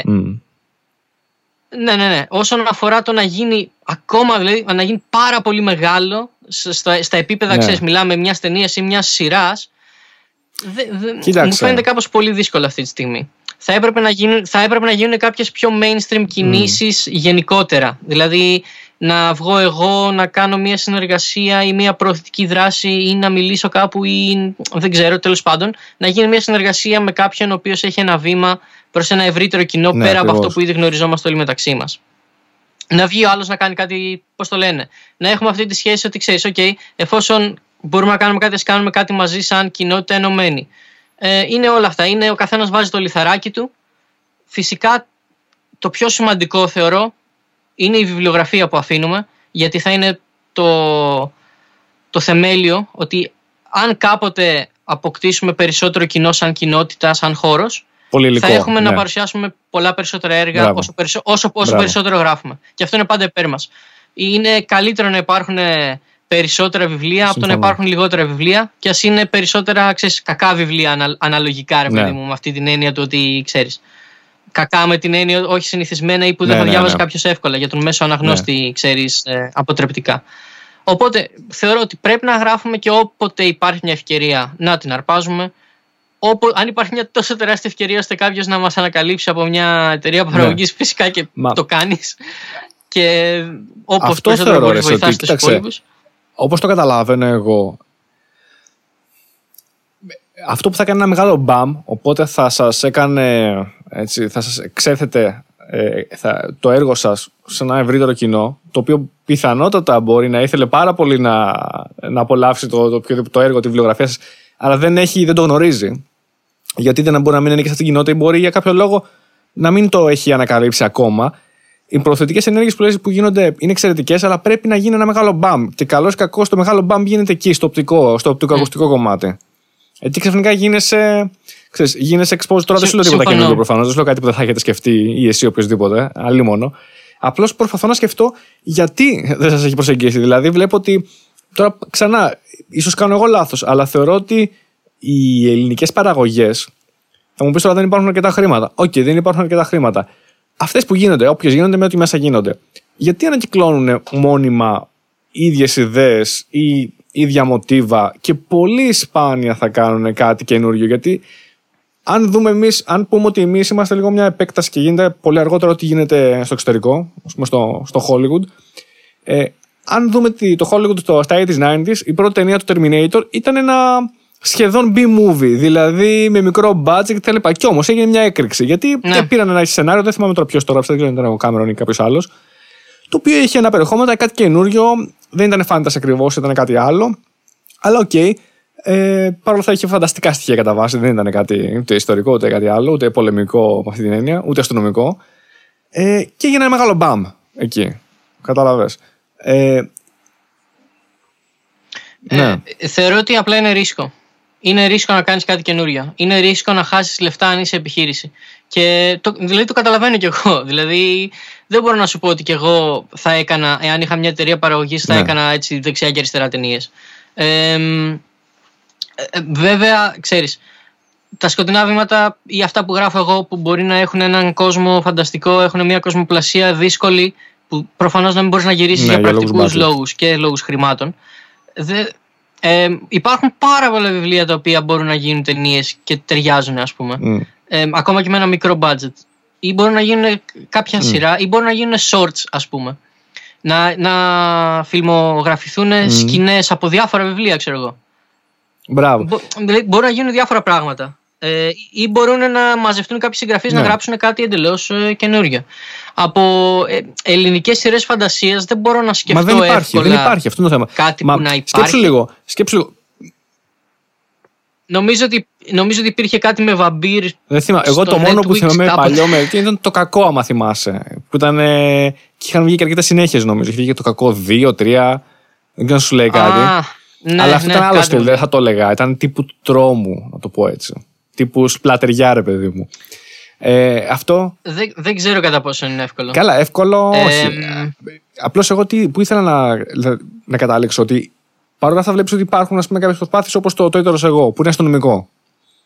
Και βλέπεις ότι αυτό είναι μια ακριβή παραγωγή, πολύ προσεγμένη και όμως ε, έχει πολύ μεγάλη επιτυχία. Θα μπορούσε να πει κάποιος ότι και τον επενδύσει αυτό, άμα δεν ξέρεις από πριν τι θα γινόταν, θα ήταν πολύ ρίσκο.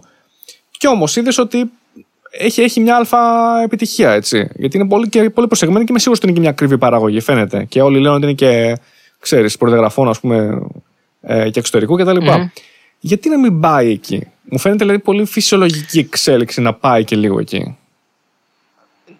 δεν μου φαίνεται ακατόρθωτο. Απλά και πάλι σου λέω ότι μου φαίνεται απλά ρίσκο. Και δεν μπορώ να, να το σχολιάσω παραπάνω γιατί δεν ανήκω καθόλου σε αυτή την ε, κοινότητα, σε αυτό το χώρο του, ε, της παραγωγής ταινιών, ρε παιδί μου. Φαντάζομαι ότι μπορεί να γίνει κάποια στιγμή εάν, εάν έρθουν δηλαδή και επικοινωνήσουν εκείνοι μαζί ναι. μας. Γιατί να πάω... Ε, εγώ δεν θα πήγαινα, ρε παιδί μου. Δηλαδή, εγώ δεν θα, και δεν νομίζω κάποιος ο οποίος... Κάποιος ο οποίος έχει πολύ μεγάλα νούμερα για τα δικά μας δεδομένα του χώρου μας ίσως να μπορούσε να το κάνει. Αλλά κάποιος σαν και εμένα ή κάποιος ε, που είναι έτσι ας πούμε πιο κρυφό underground διαμάντι ε, δεν θα πήγαινε σε μια εταιρεία παραγωγής να πεις: OK, μήπως θέλετε να κάνετε το βιβλίο μου ταινία. Είναι λίγο, είναι λίγο, ξέρεις, είναι λίγο περίεργο. Ναι, ε, θεωρώ ότι από την, άλλη πλευρά θα, από την άλλη πλευρά θα έπρεπε να έρθει αυτή η πρόταση και είμαι σίγουρος πως θα την στηρίζαμε γενικώ. Απλά εμείς λειτουργούμε λίγο εντός του κύκλου μας. Δηλαδή είτε κάνουμε εκθέσεις, είτε κάνουμε φεστιβάλ, είτε κάνουμε διοργανώσεις, είτε κάνουμε τρέιλερ για τα βιβλία, είτε κάνουμε μουσική, είτε κάνουμε οτιδήποτε.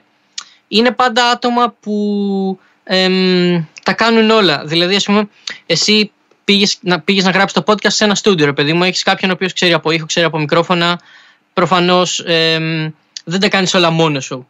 Εμείς, εμείς σαν συγγραφείς έχουμε συνηθίσει λίγο να τα κάνουμε μόνοι μας γιατί γράφουμε τα βιβλία, το, το επιμελούμαστε, το διορθώνουμε, το στέλνουμε στον εκδοτικό, το προωθούμε μετά, ε, μιλάμε στο κοινό μας, ε, ξέρεις, βοηθάμε ένας τον άλλον. Κατάλαβα. Ε, είναι, δεν, δεν ξέρω, είναι κάπως η νοοτροπία μας έτσι ίσως. Πάντως σίγουρα βοηθάμε ένας τον άλλον, αλλά δεν ξέρω πέρα από αυτό τι μπορούμε να κάνουμε. Mm. Και πέρα από αυτό, καθένας θα το έκανε λίγο για τον εαυτό του αρχικά. Mm. Κατάλαβα. Δηλαδή δεν, δεν έχουμε κάποιο συνασπισμό, ρε παιδί μου. καταλαβαίνω. Ναι, ναι, ναι, είμαστε, ναι. Είμαστε, είμαστε η Ένωση ναι. Συγγραφέων. Είμαστε απλά συγγραφείς που ξέρεις, στηριζόμαστε ένας στον ναι. άλλον. Οπότε είναι ατομικό από εκεί και πέρα κιόλας. Σίγουρα, εγώ δεν λέω σαν, ε, σαν, σαν ομάδα που να κάνετε για να πείτε κάντε τώρα τα βιβλία μας ταινίε, ας πούμε, το πετούμε. θα εδώ συγκέντρωση στο, στο Σύνταγμα, ας πούμε. Αλλά ε, το βλέπω λίγο ότι είμαστε πίσω. Είμαστε πίσω γιατί αν κρίνω από τα υπόλοιπα που υπάρχουν, είμαστε πίσω. Θεωρώ ότι υπάρχει μεγάλη ζήτηση σε, σε καλά συγγραφικά έργα και για το τηλεοπτικό περιεχόμενο είτε, είτε σε τηλεόραση, είτε σε συνδρομητική τηλεόραση, είτε σε κινηματογράφο. Και βλέπω ότι αφού υπάρχει κοινότητα και αφού παράγεται έργο και αφού είστε και σε αυτό το τομέα στο fantasy, γιατί όχι; Η στοίχημα, όλα ναι, στοίχημα ε, είναι, δεν το λέω, αλλά εντάξει, ξέρεις. Είναι, εγώ συμφωνώ γιατί όπως είπα και πριν, αν δεν το κάνουμε εμείς ποιος θα το κάνει; Ε, δηλαδή είναι στο δικό μας χέρι από ένα σημείο και μετά. Υπάρχουν και συγγραφείς, υπάρχουν και άτομα από τον κόσμο της ε, κοινότητας των αναγνωστών και των συγγραφέων που και αυτοί μπορεί να κάνουν κάποια podcast, μπορεί να κάνουν κάποιες εκπομπές, μπορεί να κάνουν κάποια βίντεο. Ε, οπότε ο χώρος ανθίζει. Ανθίζει γενικότερα προς διάφορες κατευθύνσεις. Εγώ προσωπικά, εάν είχα κάποιον ή αν είχα τη γνώση και μπορούσα να κάνω περισσότερα πράγματα πέρα από το να γράφω βιβλία πούμε, ή το οτιδήποτε άλλο μπορεί να ασχολούμαι εγώ, ναι, φυσικά θα το έλεγα, φίλε, okay, πάμε να γυρίσουμε κάτι. Γιατί όχι, πάμε να γυρίσουμε μια, μια ταινία μικρού μήκους. Αναλάμβανες ε, ε, σκηνοθεσία; δεν ξέρω. δεν, δεν ξέρω αν είμαι καλός σε αυτό.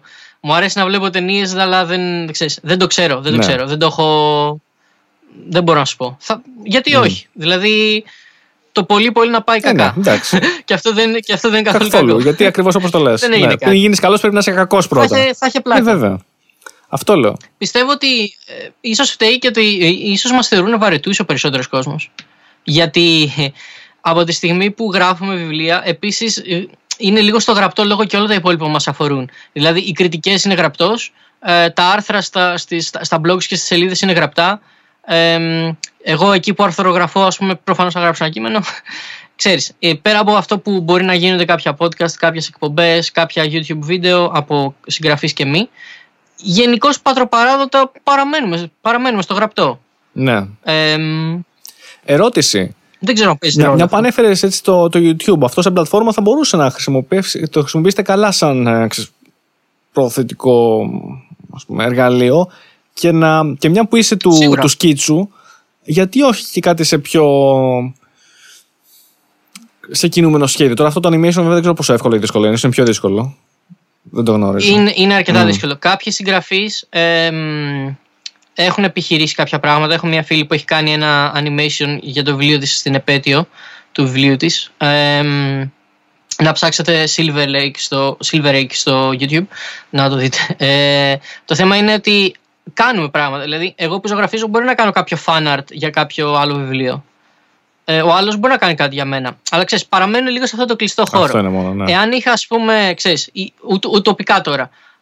Εγώ πολύ θα ήθελα, ξέρεις, να, να είχαμε ένα στούντιο, έναν χώρο, ένα οτιδήποτε και να μπορούμε να κάνουμε ένα podcast να συζητάμε για, το, για την κατάσταση του χώρου, ας πούμε, συγγραφής, να έχουμε κάποιο rotation, να, να έχουμε κάποιες μικροσυνεντεύξεις, να έχουμε ενδιαφέροντα πράγματα, να κάνουμε λίγο πλάκα. Θα ήταν ένα καλό για το YouTube, αλλά δεν είναι εύκολο γιατί, ξέρεις, λεφτά από τα βιβλία μας δεν έχουμε. Ε, πρέπει κάπως κάτι να κάνουμε. Αν ξεκινήσουμε και κάτι καινούριο τώρα στο YouTube ναι, ή ξέρω ναι, εγώ ναι, σε ναι. μια ταινία πάλι θα χάσουμε χρήματα. Ξέρεις, δηλαδή θέλουμε κι εμείς κάποια βοήθεια από ένα σημείο και μετά. Απλά δεν είναι, δεν είναι, δεν είναι τόσο εύκολα Ναι, ναι, αυτά τα πράγματα Το καταλαβαίνω αυτό απόλυτα. να ξεκινήσουν. Αν υπάρχει ευκαιρία, είμαι σίγουρος ότι θα το έκανα και εγώ και οποιοδήποτε Mm. άλλος συγγραφέας. Και όπως είπα, κάποια παιδιά ήδη κάνουν. Και σίγουρα θα εξελιχθούν καλύτερα. Δηλαδή, σε, όσο περισσότερο συμβαίνει αυτό, σε μερικά χρόνια το τοπίο θα είναι πολύ πιο ανεβασμένο. Α, Δηλαδή, αναγκαστικά είναι θέμα Και εγώ χρόνου. αυτό πιστεύω. Και, εγώ αυτό πιστεύω. Είναι ότι, ξέρεις, όσο πιο πολύ κάνεις κάποιες ενέργειες, είναι, είναι στατιστικά βέβαιο ότι οι περισσότερες δεν θα πετύχουν τόσο πολύ. Μία όμως κάποια στιγμή όταν πετύχει και πετύχει καλά, αυτό ήδη σε ανεβάζει στο επόμενο επίπεδο και μετά πας από το επόμενο επίπεδο και δουλεύεις και μετά πας από εκεί. Είναι κάπως έτσι το βλέπω εγώ λίγο έτσι, διαισθητικά. Οπότε είναι, είναι και τα δύο Ναι. που είπαμε. Ότι και μπορεί να γίνει ένα, ο- είναι και ότι μπορεί να γίνει ένα πολύ μεγάλο μπαμ αν έρθει μια εταιρεία παραγωγής και κάνει μια ταινία. Μπορεί να γίνει ένα μεγάλο μπαμ. Αν δεν γίνει το μεγάλο μπαμ, επειδή όλοι προσπαθούν λίγο όσο μπορούν, θα γίνει ένα σταδιακό μπαμ. ναι, αν έχεις αν έχεις καλό υλικό, αν έχεις καλή πρωτήλη, να στο πω αλλιώς, μετά είναι θέμα χρόνου. Είναι θέμα χρόνου. Μπορεί να αργήσει λίγο. Ο Τόλκιν, ας πούμε, περίμενε αρκετά. Παράδειγμα, ελπίζω να μην έχουμε την ίδια. Είμαστε τώρα πολύ πιο ανεπτυγμένοι Εντάξει. τεχνολογικά, οπότε δεν θα έχουμε τόσο θέμα. ναι. Καλό θα ήταν να μην πεθάνουμε. Μπράβο, πρώτα. αλλά όπως κάπου διάβαζα ένα βιβλίο ότι ίσα ίσα λέει που είναι πολύ καλό career move για συγγραφείς και καλλιτέχνες γενικότερα λέει. Το να πεθάνουν, τότε ανεβαίνουν ακόμα πιο πολύ στην αξία του κοινού, στη συνείδησή του. Ναι, ναι. σα ίσα λέει αυτό είναι πολύ καλό career move. Τι να το κάνεις μετά, θα μου πεις. Τέλος πάντων. Α πούμε, σκέψτε τώρα, Tolkien, έτσι. Είμαι ο Tolkien. Έχω γράψει τα άπειρα. Έχω γράψει, μιλάμε, έχω φτιάξει νέα μυθολογία ε, για εμένα, για την πατρίδα μου. Και εγώ έχω πλέον πεθάνει, μετά θάνατον όλα αυτά έγιναν η έκρηξη. Μέχρι πριν με ξέρανε, ήμουν γνωστός, αλλά ήμουν γνωστός μέχρι ένα σημείο. Δεν έλεγες Άρχοντα των Δελτίων και το ξέρανε όλοι. Μετά έγινε η ταινία η πρώτη, είδες μπαμ, τε- τρελό. Και μετά έβγαλε λεφτά ο Peter Ε, εντάξει, Jackson. τι να κάνουμε. Είδες, άλλοι υποφελήθηκαν. Αυτό βλέπει, λέει στις αδικίες της. Βλέπει τις αδικίες τώρα, ας πούμε, του δημιουργού. Εντάξει, δικαιώθηκε αργότερα μόνο η, η απόγονη. Εντάξει, απ' την άλλη όμως έχουμε αυτός, σου λέω, έχουμε άλλα παραδείγματα. Έχουμε Rowling, έχουμε ρε παιδί μου George R. R. Martin. OK. Έγινε Ισχύει. στην, ε, όταν έπρεπε να γίνει το μπαμ. Ε, νομίζω είναι, είναι τώρα το, το κύμα. Απλώς στην Ελλάδα ακόμα δεν νομίζω ότι είναι πολύ γνωστό. Δηλαδή, πόσοι διαβάζουν ε, Δεν- βιβλία Ελλήνων fantasy. Ναι. Μόλις δώσουν κάποια ευκαιρία και μόλις περάσουν κάποια χρόνια, ίσως και όταν ολοκληρωθούν κάποιες σειρές, ε, να είναι πιο δεκτικοί όταν έχουν, ξέρεις, αν ολοκληρωθεί μια τριλογία, μάλλον θα τη διαβάσει περισσότερος κόσμος από ότι αν είναι μόνο ένα βιβλίο και ξέρεις ότι θα είναι τρία. Δεν ξέρω, ίσως παίζει και αυτό ρόλο. Ε, παίζει ρόλο το ότι προσπαθούμε κι εμείς να λύνουμε. Είμαστε στη φάση που και ο χώρος μας δεν είναι αναπτυγμένος στο ίστατο επίπεδο του, ρε παιδί μου, ώστε να πούμε ότι, OK, είμαστε όλα κομπλέ από το πώς λειτουργεί η έκδοση και η προώθηση και όλα αυτά. Οπότε πάμε να κάνουμε ταινίες τώρα. Ναι. Μας απασχολούν και άλλα ε, ζητήματα του δι- δικά μας. Έτσι. Αλλά ναι, σίγουρα θα εξελιχθεί κάπως. Δεν, δεν, δεν μπορώ να σου απαντήσω πώς γίνεται κάποιος να ασχοληθεί περισσότερο. Δηλαδή, εμείς γράφουμε τα βιβλία, τα προωθούμε όσο μπορούμε. Είναι συγγραφεί και εγώ και άλλοι συγγραφείς, οι οποίοι δίνουν τόσο πολύ υλικό προς ένα κοινό το οποίο μπορεί να είναι πολύ μικρό ή να μην υπάρχει. Που δηλαδή πραγματικά, εάν υπήρχε κάποιο άλλο fandom, θα ήταν το πιο ευχαριστημένο fandom του κόσμου, ας πούμε. με, το, με το πόσο ασχολούνται οι συγγραφείς, πόσο αγαπάνε οι συγγραφείς τα βιβλία τους και πόσο μεταξύ τους είναι αρκετά δεμένοι, θεωρώ. Όσο επιτοπλίστων είμαστε αρκετά κοντά και υποστηρικτικοί ο ένας τον Δε, άλλον. δες το αλλιώς. Κάποτε, κάποτε θα το σκέφτεσαι αυτό σαν την ρομαντική εποχή. Δες το λίγο in retrospect. Πώς τώρα λένε κάποιοι ότι έχουν γίνει όλα βιομηχανοποιημένα παλιά, ήμασταν αγαπημένοι παλιά, ήταν μικρό το κομι... Μετά, αν μεγαλώσει πολύ και γίνει super επιτυχημένο, θα λέτε πω, πω θυμάσαι τότε που ήμασταν εδώ, αλλά ήμασταν αγαπημένοι. Είναι, είναι αυτό. Οπότε Ναι. Απολα... Απολαμβάνεις τις χαρές του τι έχεις να σου δώσει το κάθε σημείο και πας βήμα-βήμα. Μπορεί να το δεις και έτσι. Ακόμα και αν ακόμα δεν είσαι πολύ. Ξέρεις, δεν έχει γίνει το, αυτό που λες το μεγάλο. Η, η μεγάλη απήχηση. Να το πω έτσι. Ναι, δεν είναι και αυτός Μπράβο, όχι απαραίτητα. Μπράβο. Δηλαδή, συμφωνώ. συμφωνώ. Εμείς ήδη το κάνουμε. Είναι αυτό που σου είπα ότι δουλεύουμε. Εντάξει, οι περισσότεροι. αυτοί που ξέρω, δεν ξέρω. Με ένα μεγάλο ποσοστό. Πάρε το πώ θες. δουλεύουμε λες και είμαστε, ξέρεις, ε, έτσι πιο επαγγελματικά, πιο, δηλαδή... Αν κάποιος το εκτιμάει, είμαστε ευχαριστημένοι. Μπράβο. Αν, το, αν κάποια στιγμή το εκτιμήσει περισσότερος κόσμος. Ακόμα καλύτερα. Ακόμα καλύτερα. Βέβαια. Αλέξη, οδεύουμε σιγά σιγά προς το κλείσιμο. Είμαστε σχεδόν στο, στο διοράκι, αλλά πέρασε ώρα, δεν το κατάλαβα καθόλου. Ούτε εγώ. Λοιπόν, αν θες, μπορούμε να κάνουμε και ένα, και ένα follow-up επεισόδιο για να πούμε και περισσότερα, αν θα σε ενδιέφερε. Μπορούμε να το δούμε αυτό. Oh, βέβαια. Θες να πούμε κάποια πράγματα λίγο πριν κλείσουμε ξανά για τα βιβλία σου, κάτι συγκεκριμένο που θα ήθελες να πεις εσύ και δεν το, δεν το αναφέραμε; Ε, τα βιβλία μου είναι τα, αυτά που έχουν βγει αυτή τη στιγμή είναι τα σκοτεινά βήματα. Κυκλοφορούν από τις εκδόσεις πηγή. Είναι τα σκοτεινά βήματα και τα σκοτεινά βήματα πλειάδα, το οποίο είναι το prequel. εμένα μπορείτε να με βρείτε γενικώ σε διάφορα social media τα οποία λογικά θα στα στείλω. Ναι, θα τα, βάλω κι εγώ, θα τα ποστάρω. Να τα συμπεριλάβεις. Στο, στο description θα τα βρείτε όλα. Ναι. Ε, αν θέλετε γενικά να ξέρετε περίπου τι γίνεται με τον κόσμο του βιβλίου, του ελληνικού βιβλίου. Δώσε μας, δώσε μας. Εγώ να, να προτείνω τα εξής. Προτείνω να ακολουθείτε είτε τους εκδοτικούς, τις σελίδες των εκδοτικών για τις νέες κυκλοφορίες, είτε να ανακαλύψετε σιγά σιγά κάποια blog που ασχολούνται με αυτό. Δηλαδή αν μπείτε στο Instagram και ψάξετε τα hashtags bookstagram, uh, Greek books, το οτιδήποτε, ή αν μπείτε στα προφίλ τα δικά μας και δείτε με ποιους ακολουθούμε, τι ανεβάζουμε κτλ. Έτσι μπορείτε εύκολα να, να εισχωρήσετε σε αυτή την κοινότητα και να δείτε περίπου τι γίνεται. Αν το ψάξετε, γενικά θα έχετε αποτελέσματα. Ε, υπάρχει και το Goodreads που είναι μια σελίδα για κριτικές όπου είναι ενεργός πολλοί κόσμος. Μπράβο, ναι. Και εγώ αυτή χρησιμοποιώ, να μην ειλικρινής. Ναι, ε, οπότε ξέρεις, αν μπεις και εκεί λίγο και ψάξεις από τον ένα στον άλλον, θα αρχίσεις να βλέπεις ε, διάφορα και επίσης να πω το εξής, ότι είμαστε πολύ ανοιχτοί άνθρωποι. Δηλαδή, αν κάποιος στείλει μήνυμα και ρωτήσει κάτι, θα το απαντήσουμε. Μπράβο. Δηλαδή, δεν ξέρω κάποιον ο οποίος ε, δεν θα απαντούσε. Στο οτιδήποτε θέλει ο καθένας μπορεί να επικοινωνήσει επαφή με τον συγγραφέα. Είναι όλοι πολύ, πολύ δεκτικά παιδιά. Εντάξει, μιλάω λες και είμαστε ξέρω, τρία άτομα. όχι, είμαστε παραπάνω, αλλά ξέρεις, έχω αυτή την ναι, πίστη ναι. ότι είμαστε γενικώς ε, πρόθυμοι. Και είναι πολύ ωραίο αυτό να μπορέσεις. Διαβάζεις ένα βιβλίο, κάτι δεν σε αρέσει, έχεις ένα παράπονο. Θα στείλω τώρα ένα μήνυμα στο συγγραφέα να του πω τι έκανες εδώ, γιατί μου σκότωσε το χαρακτήρα. Ναι. έτσι δηλαδή, γιατί εξηγήθηκες έτσι. Πες μου τους λόγους σου. Ωραία, ωραία, μπράβο. Ναι, βέβαια. Μπράβο. ε, τέλεια. Οπότε και εγώ από την πλευρά μου θα πω ναι, ότι μου αρέσει πάρα πολύ το γεγονός ότι είστε έτσι δημιουργικοί, ότι το βλέπετε, το, το αντιμετωπίζετε με πολύ έτσι, επαγγελματισμό, με, με αγάπη, με μεράκι. Και είμαι σίγουρος ότι αυτό αργά ή γρήγορα θα, θα βρει το δρόμο του. Που ήδη τον βρίσκει δηλαδή. Το παρουσιάζω λες και είναι τώρα εντάξει κι εγώ. Ε, λοιπόν, είμαι υπερβολικός. εντάξει. όχι, ίσα ίσα. Και ήδη τον βρίσκει. Αλλά γιατί όχι να, ε, ξέρεις, να γίνει λίγο ακόμα πιο γνωστό σε ακόμα πιο πολύ κοινό. Γιατί όχι. Όλοι, όλοι κέρδος θα έχουν. Και το κοινό και εσείς. Ακριβώς.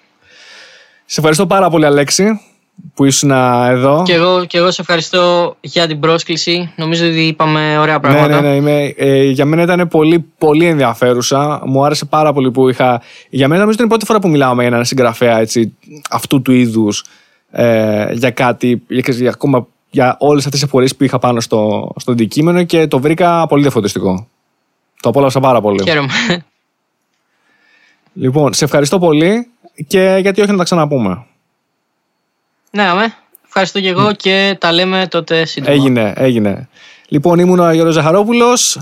Μπορούμε να κλείσουμε. Over and out.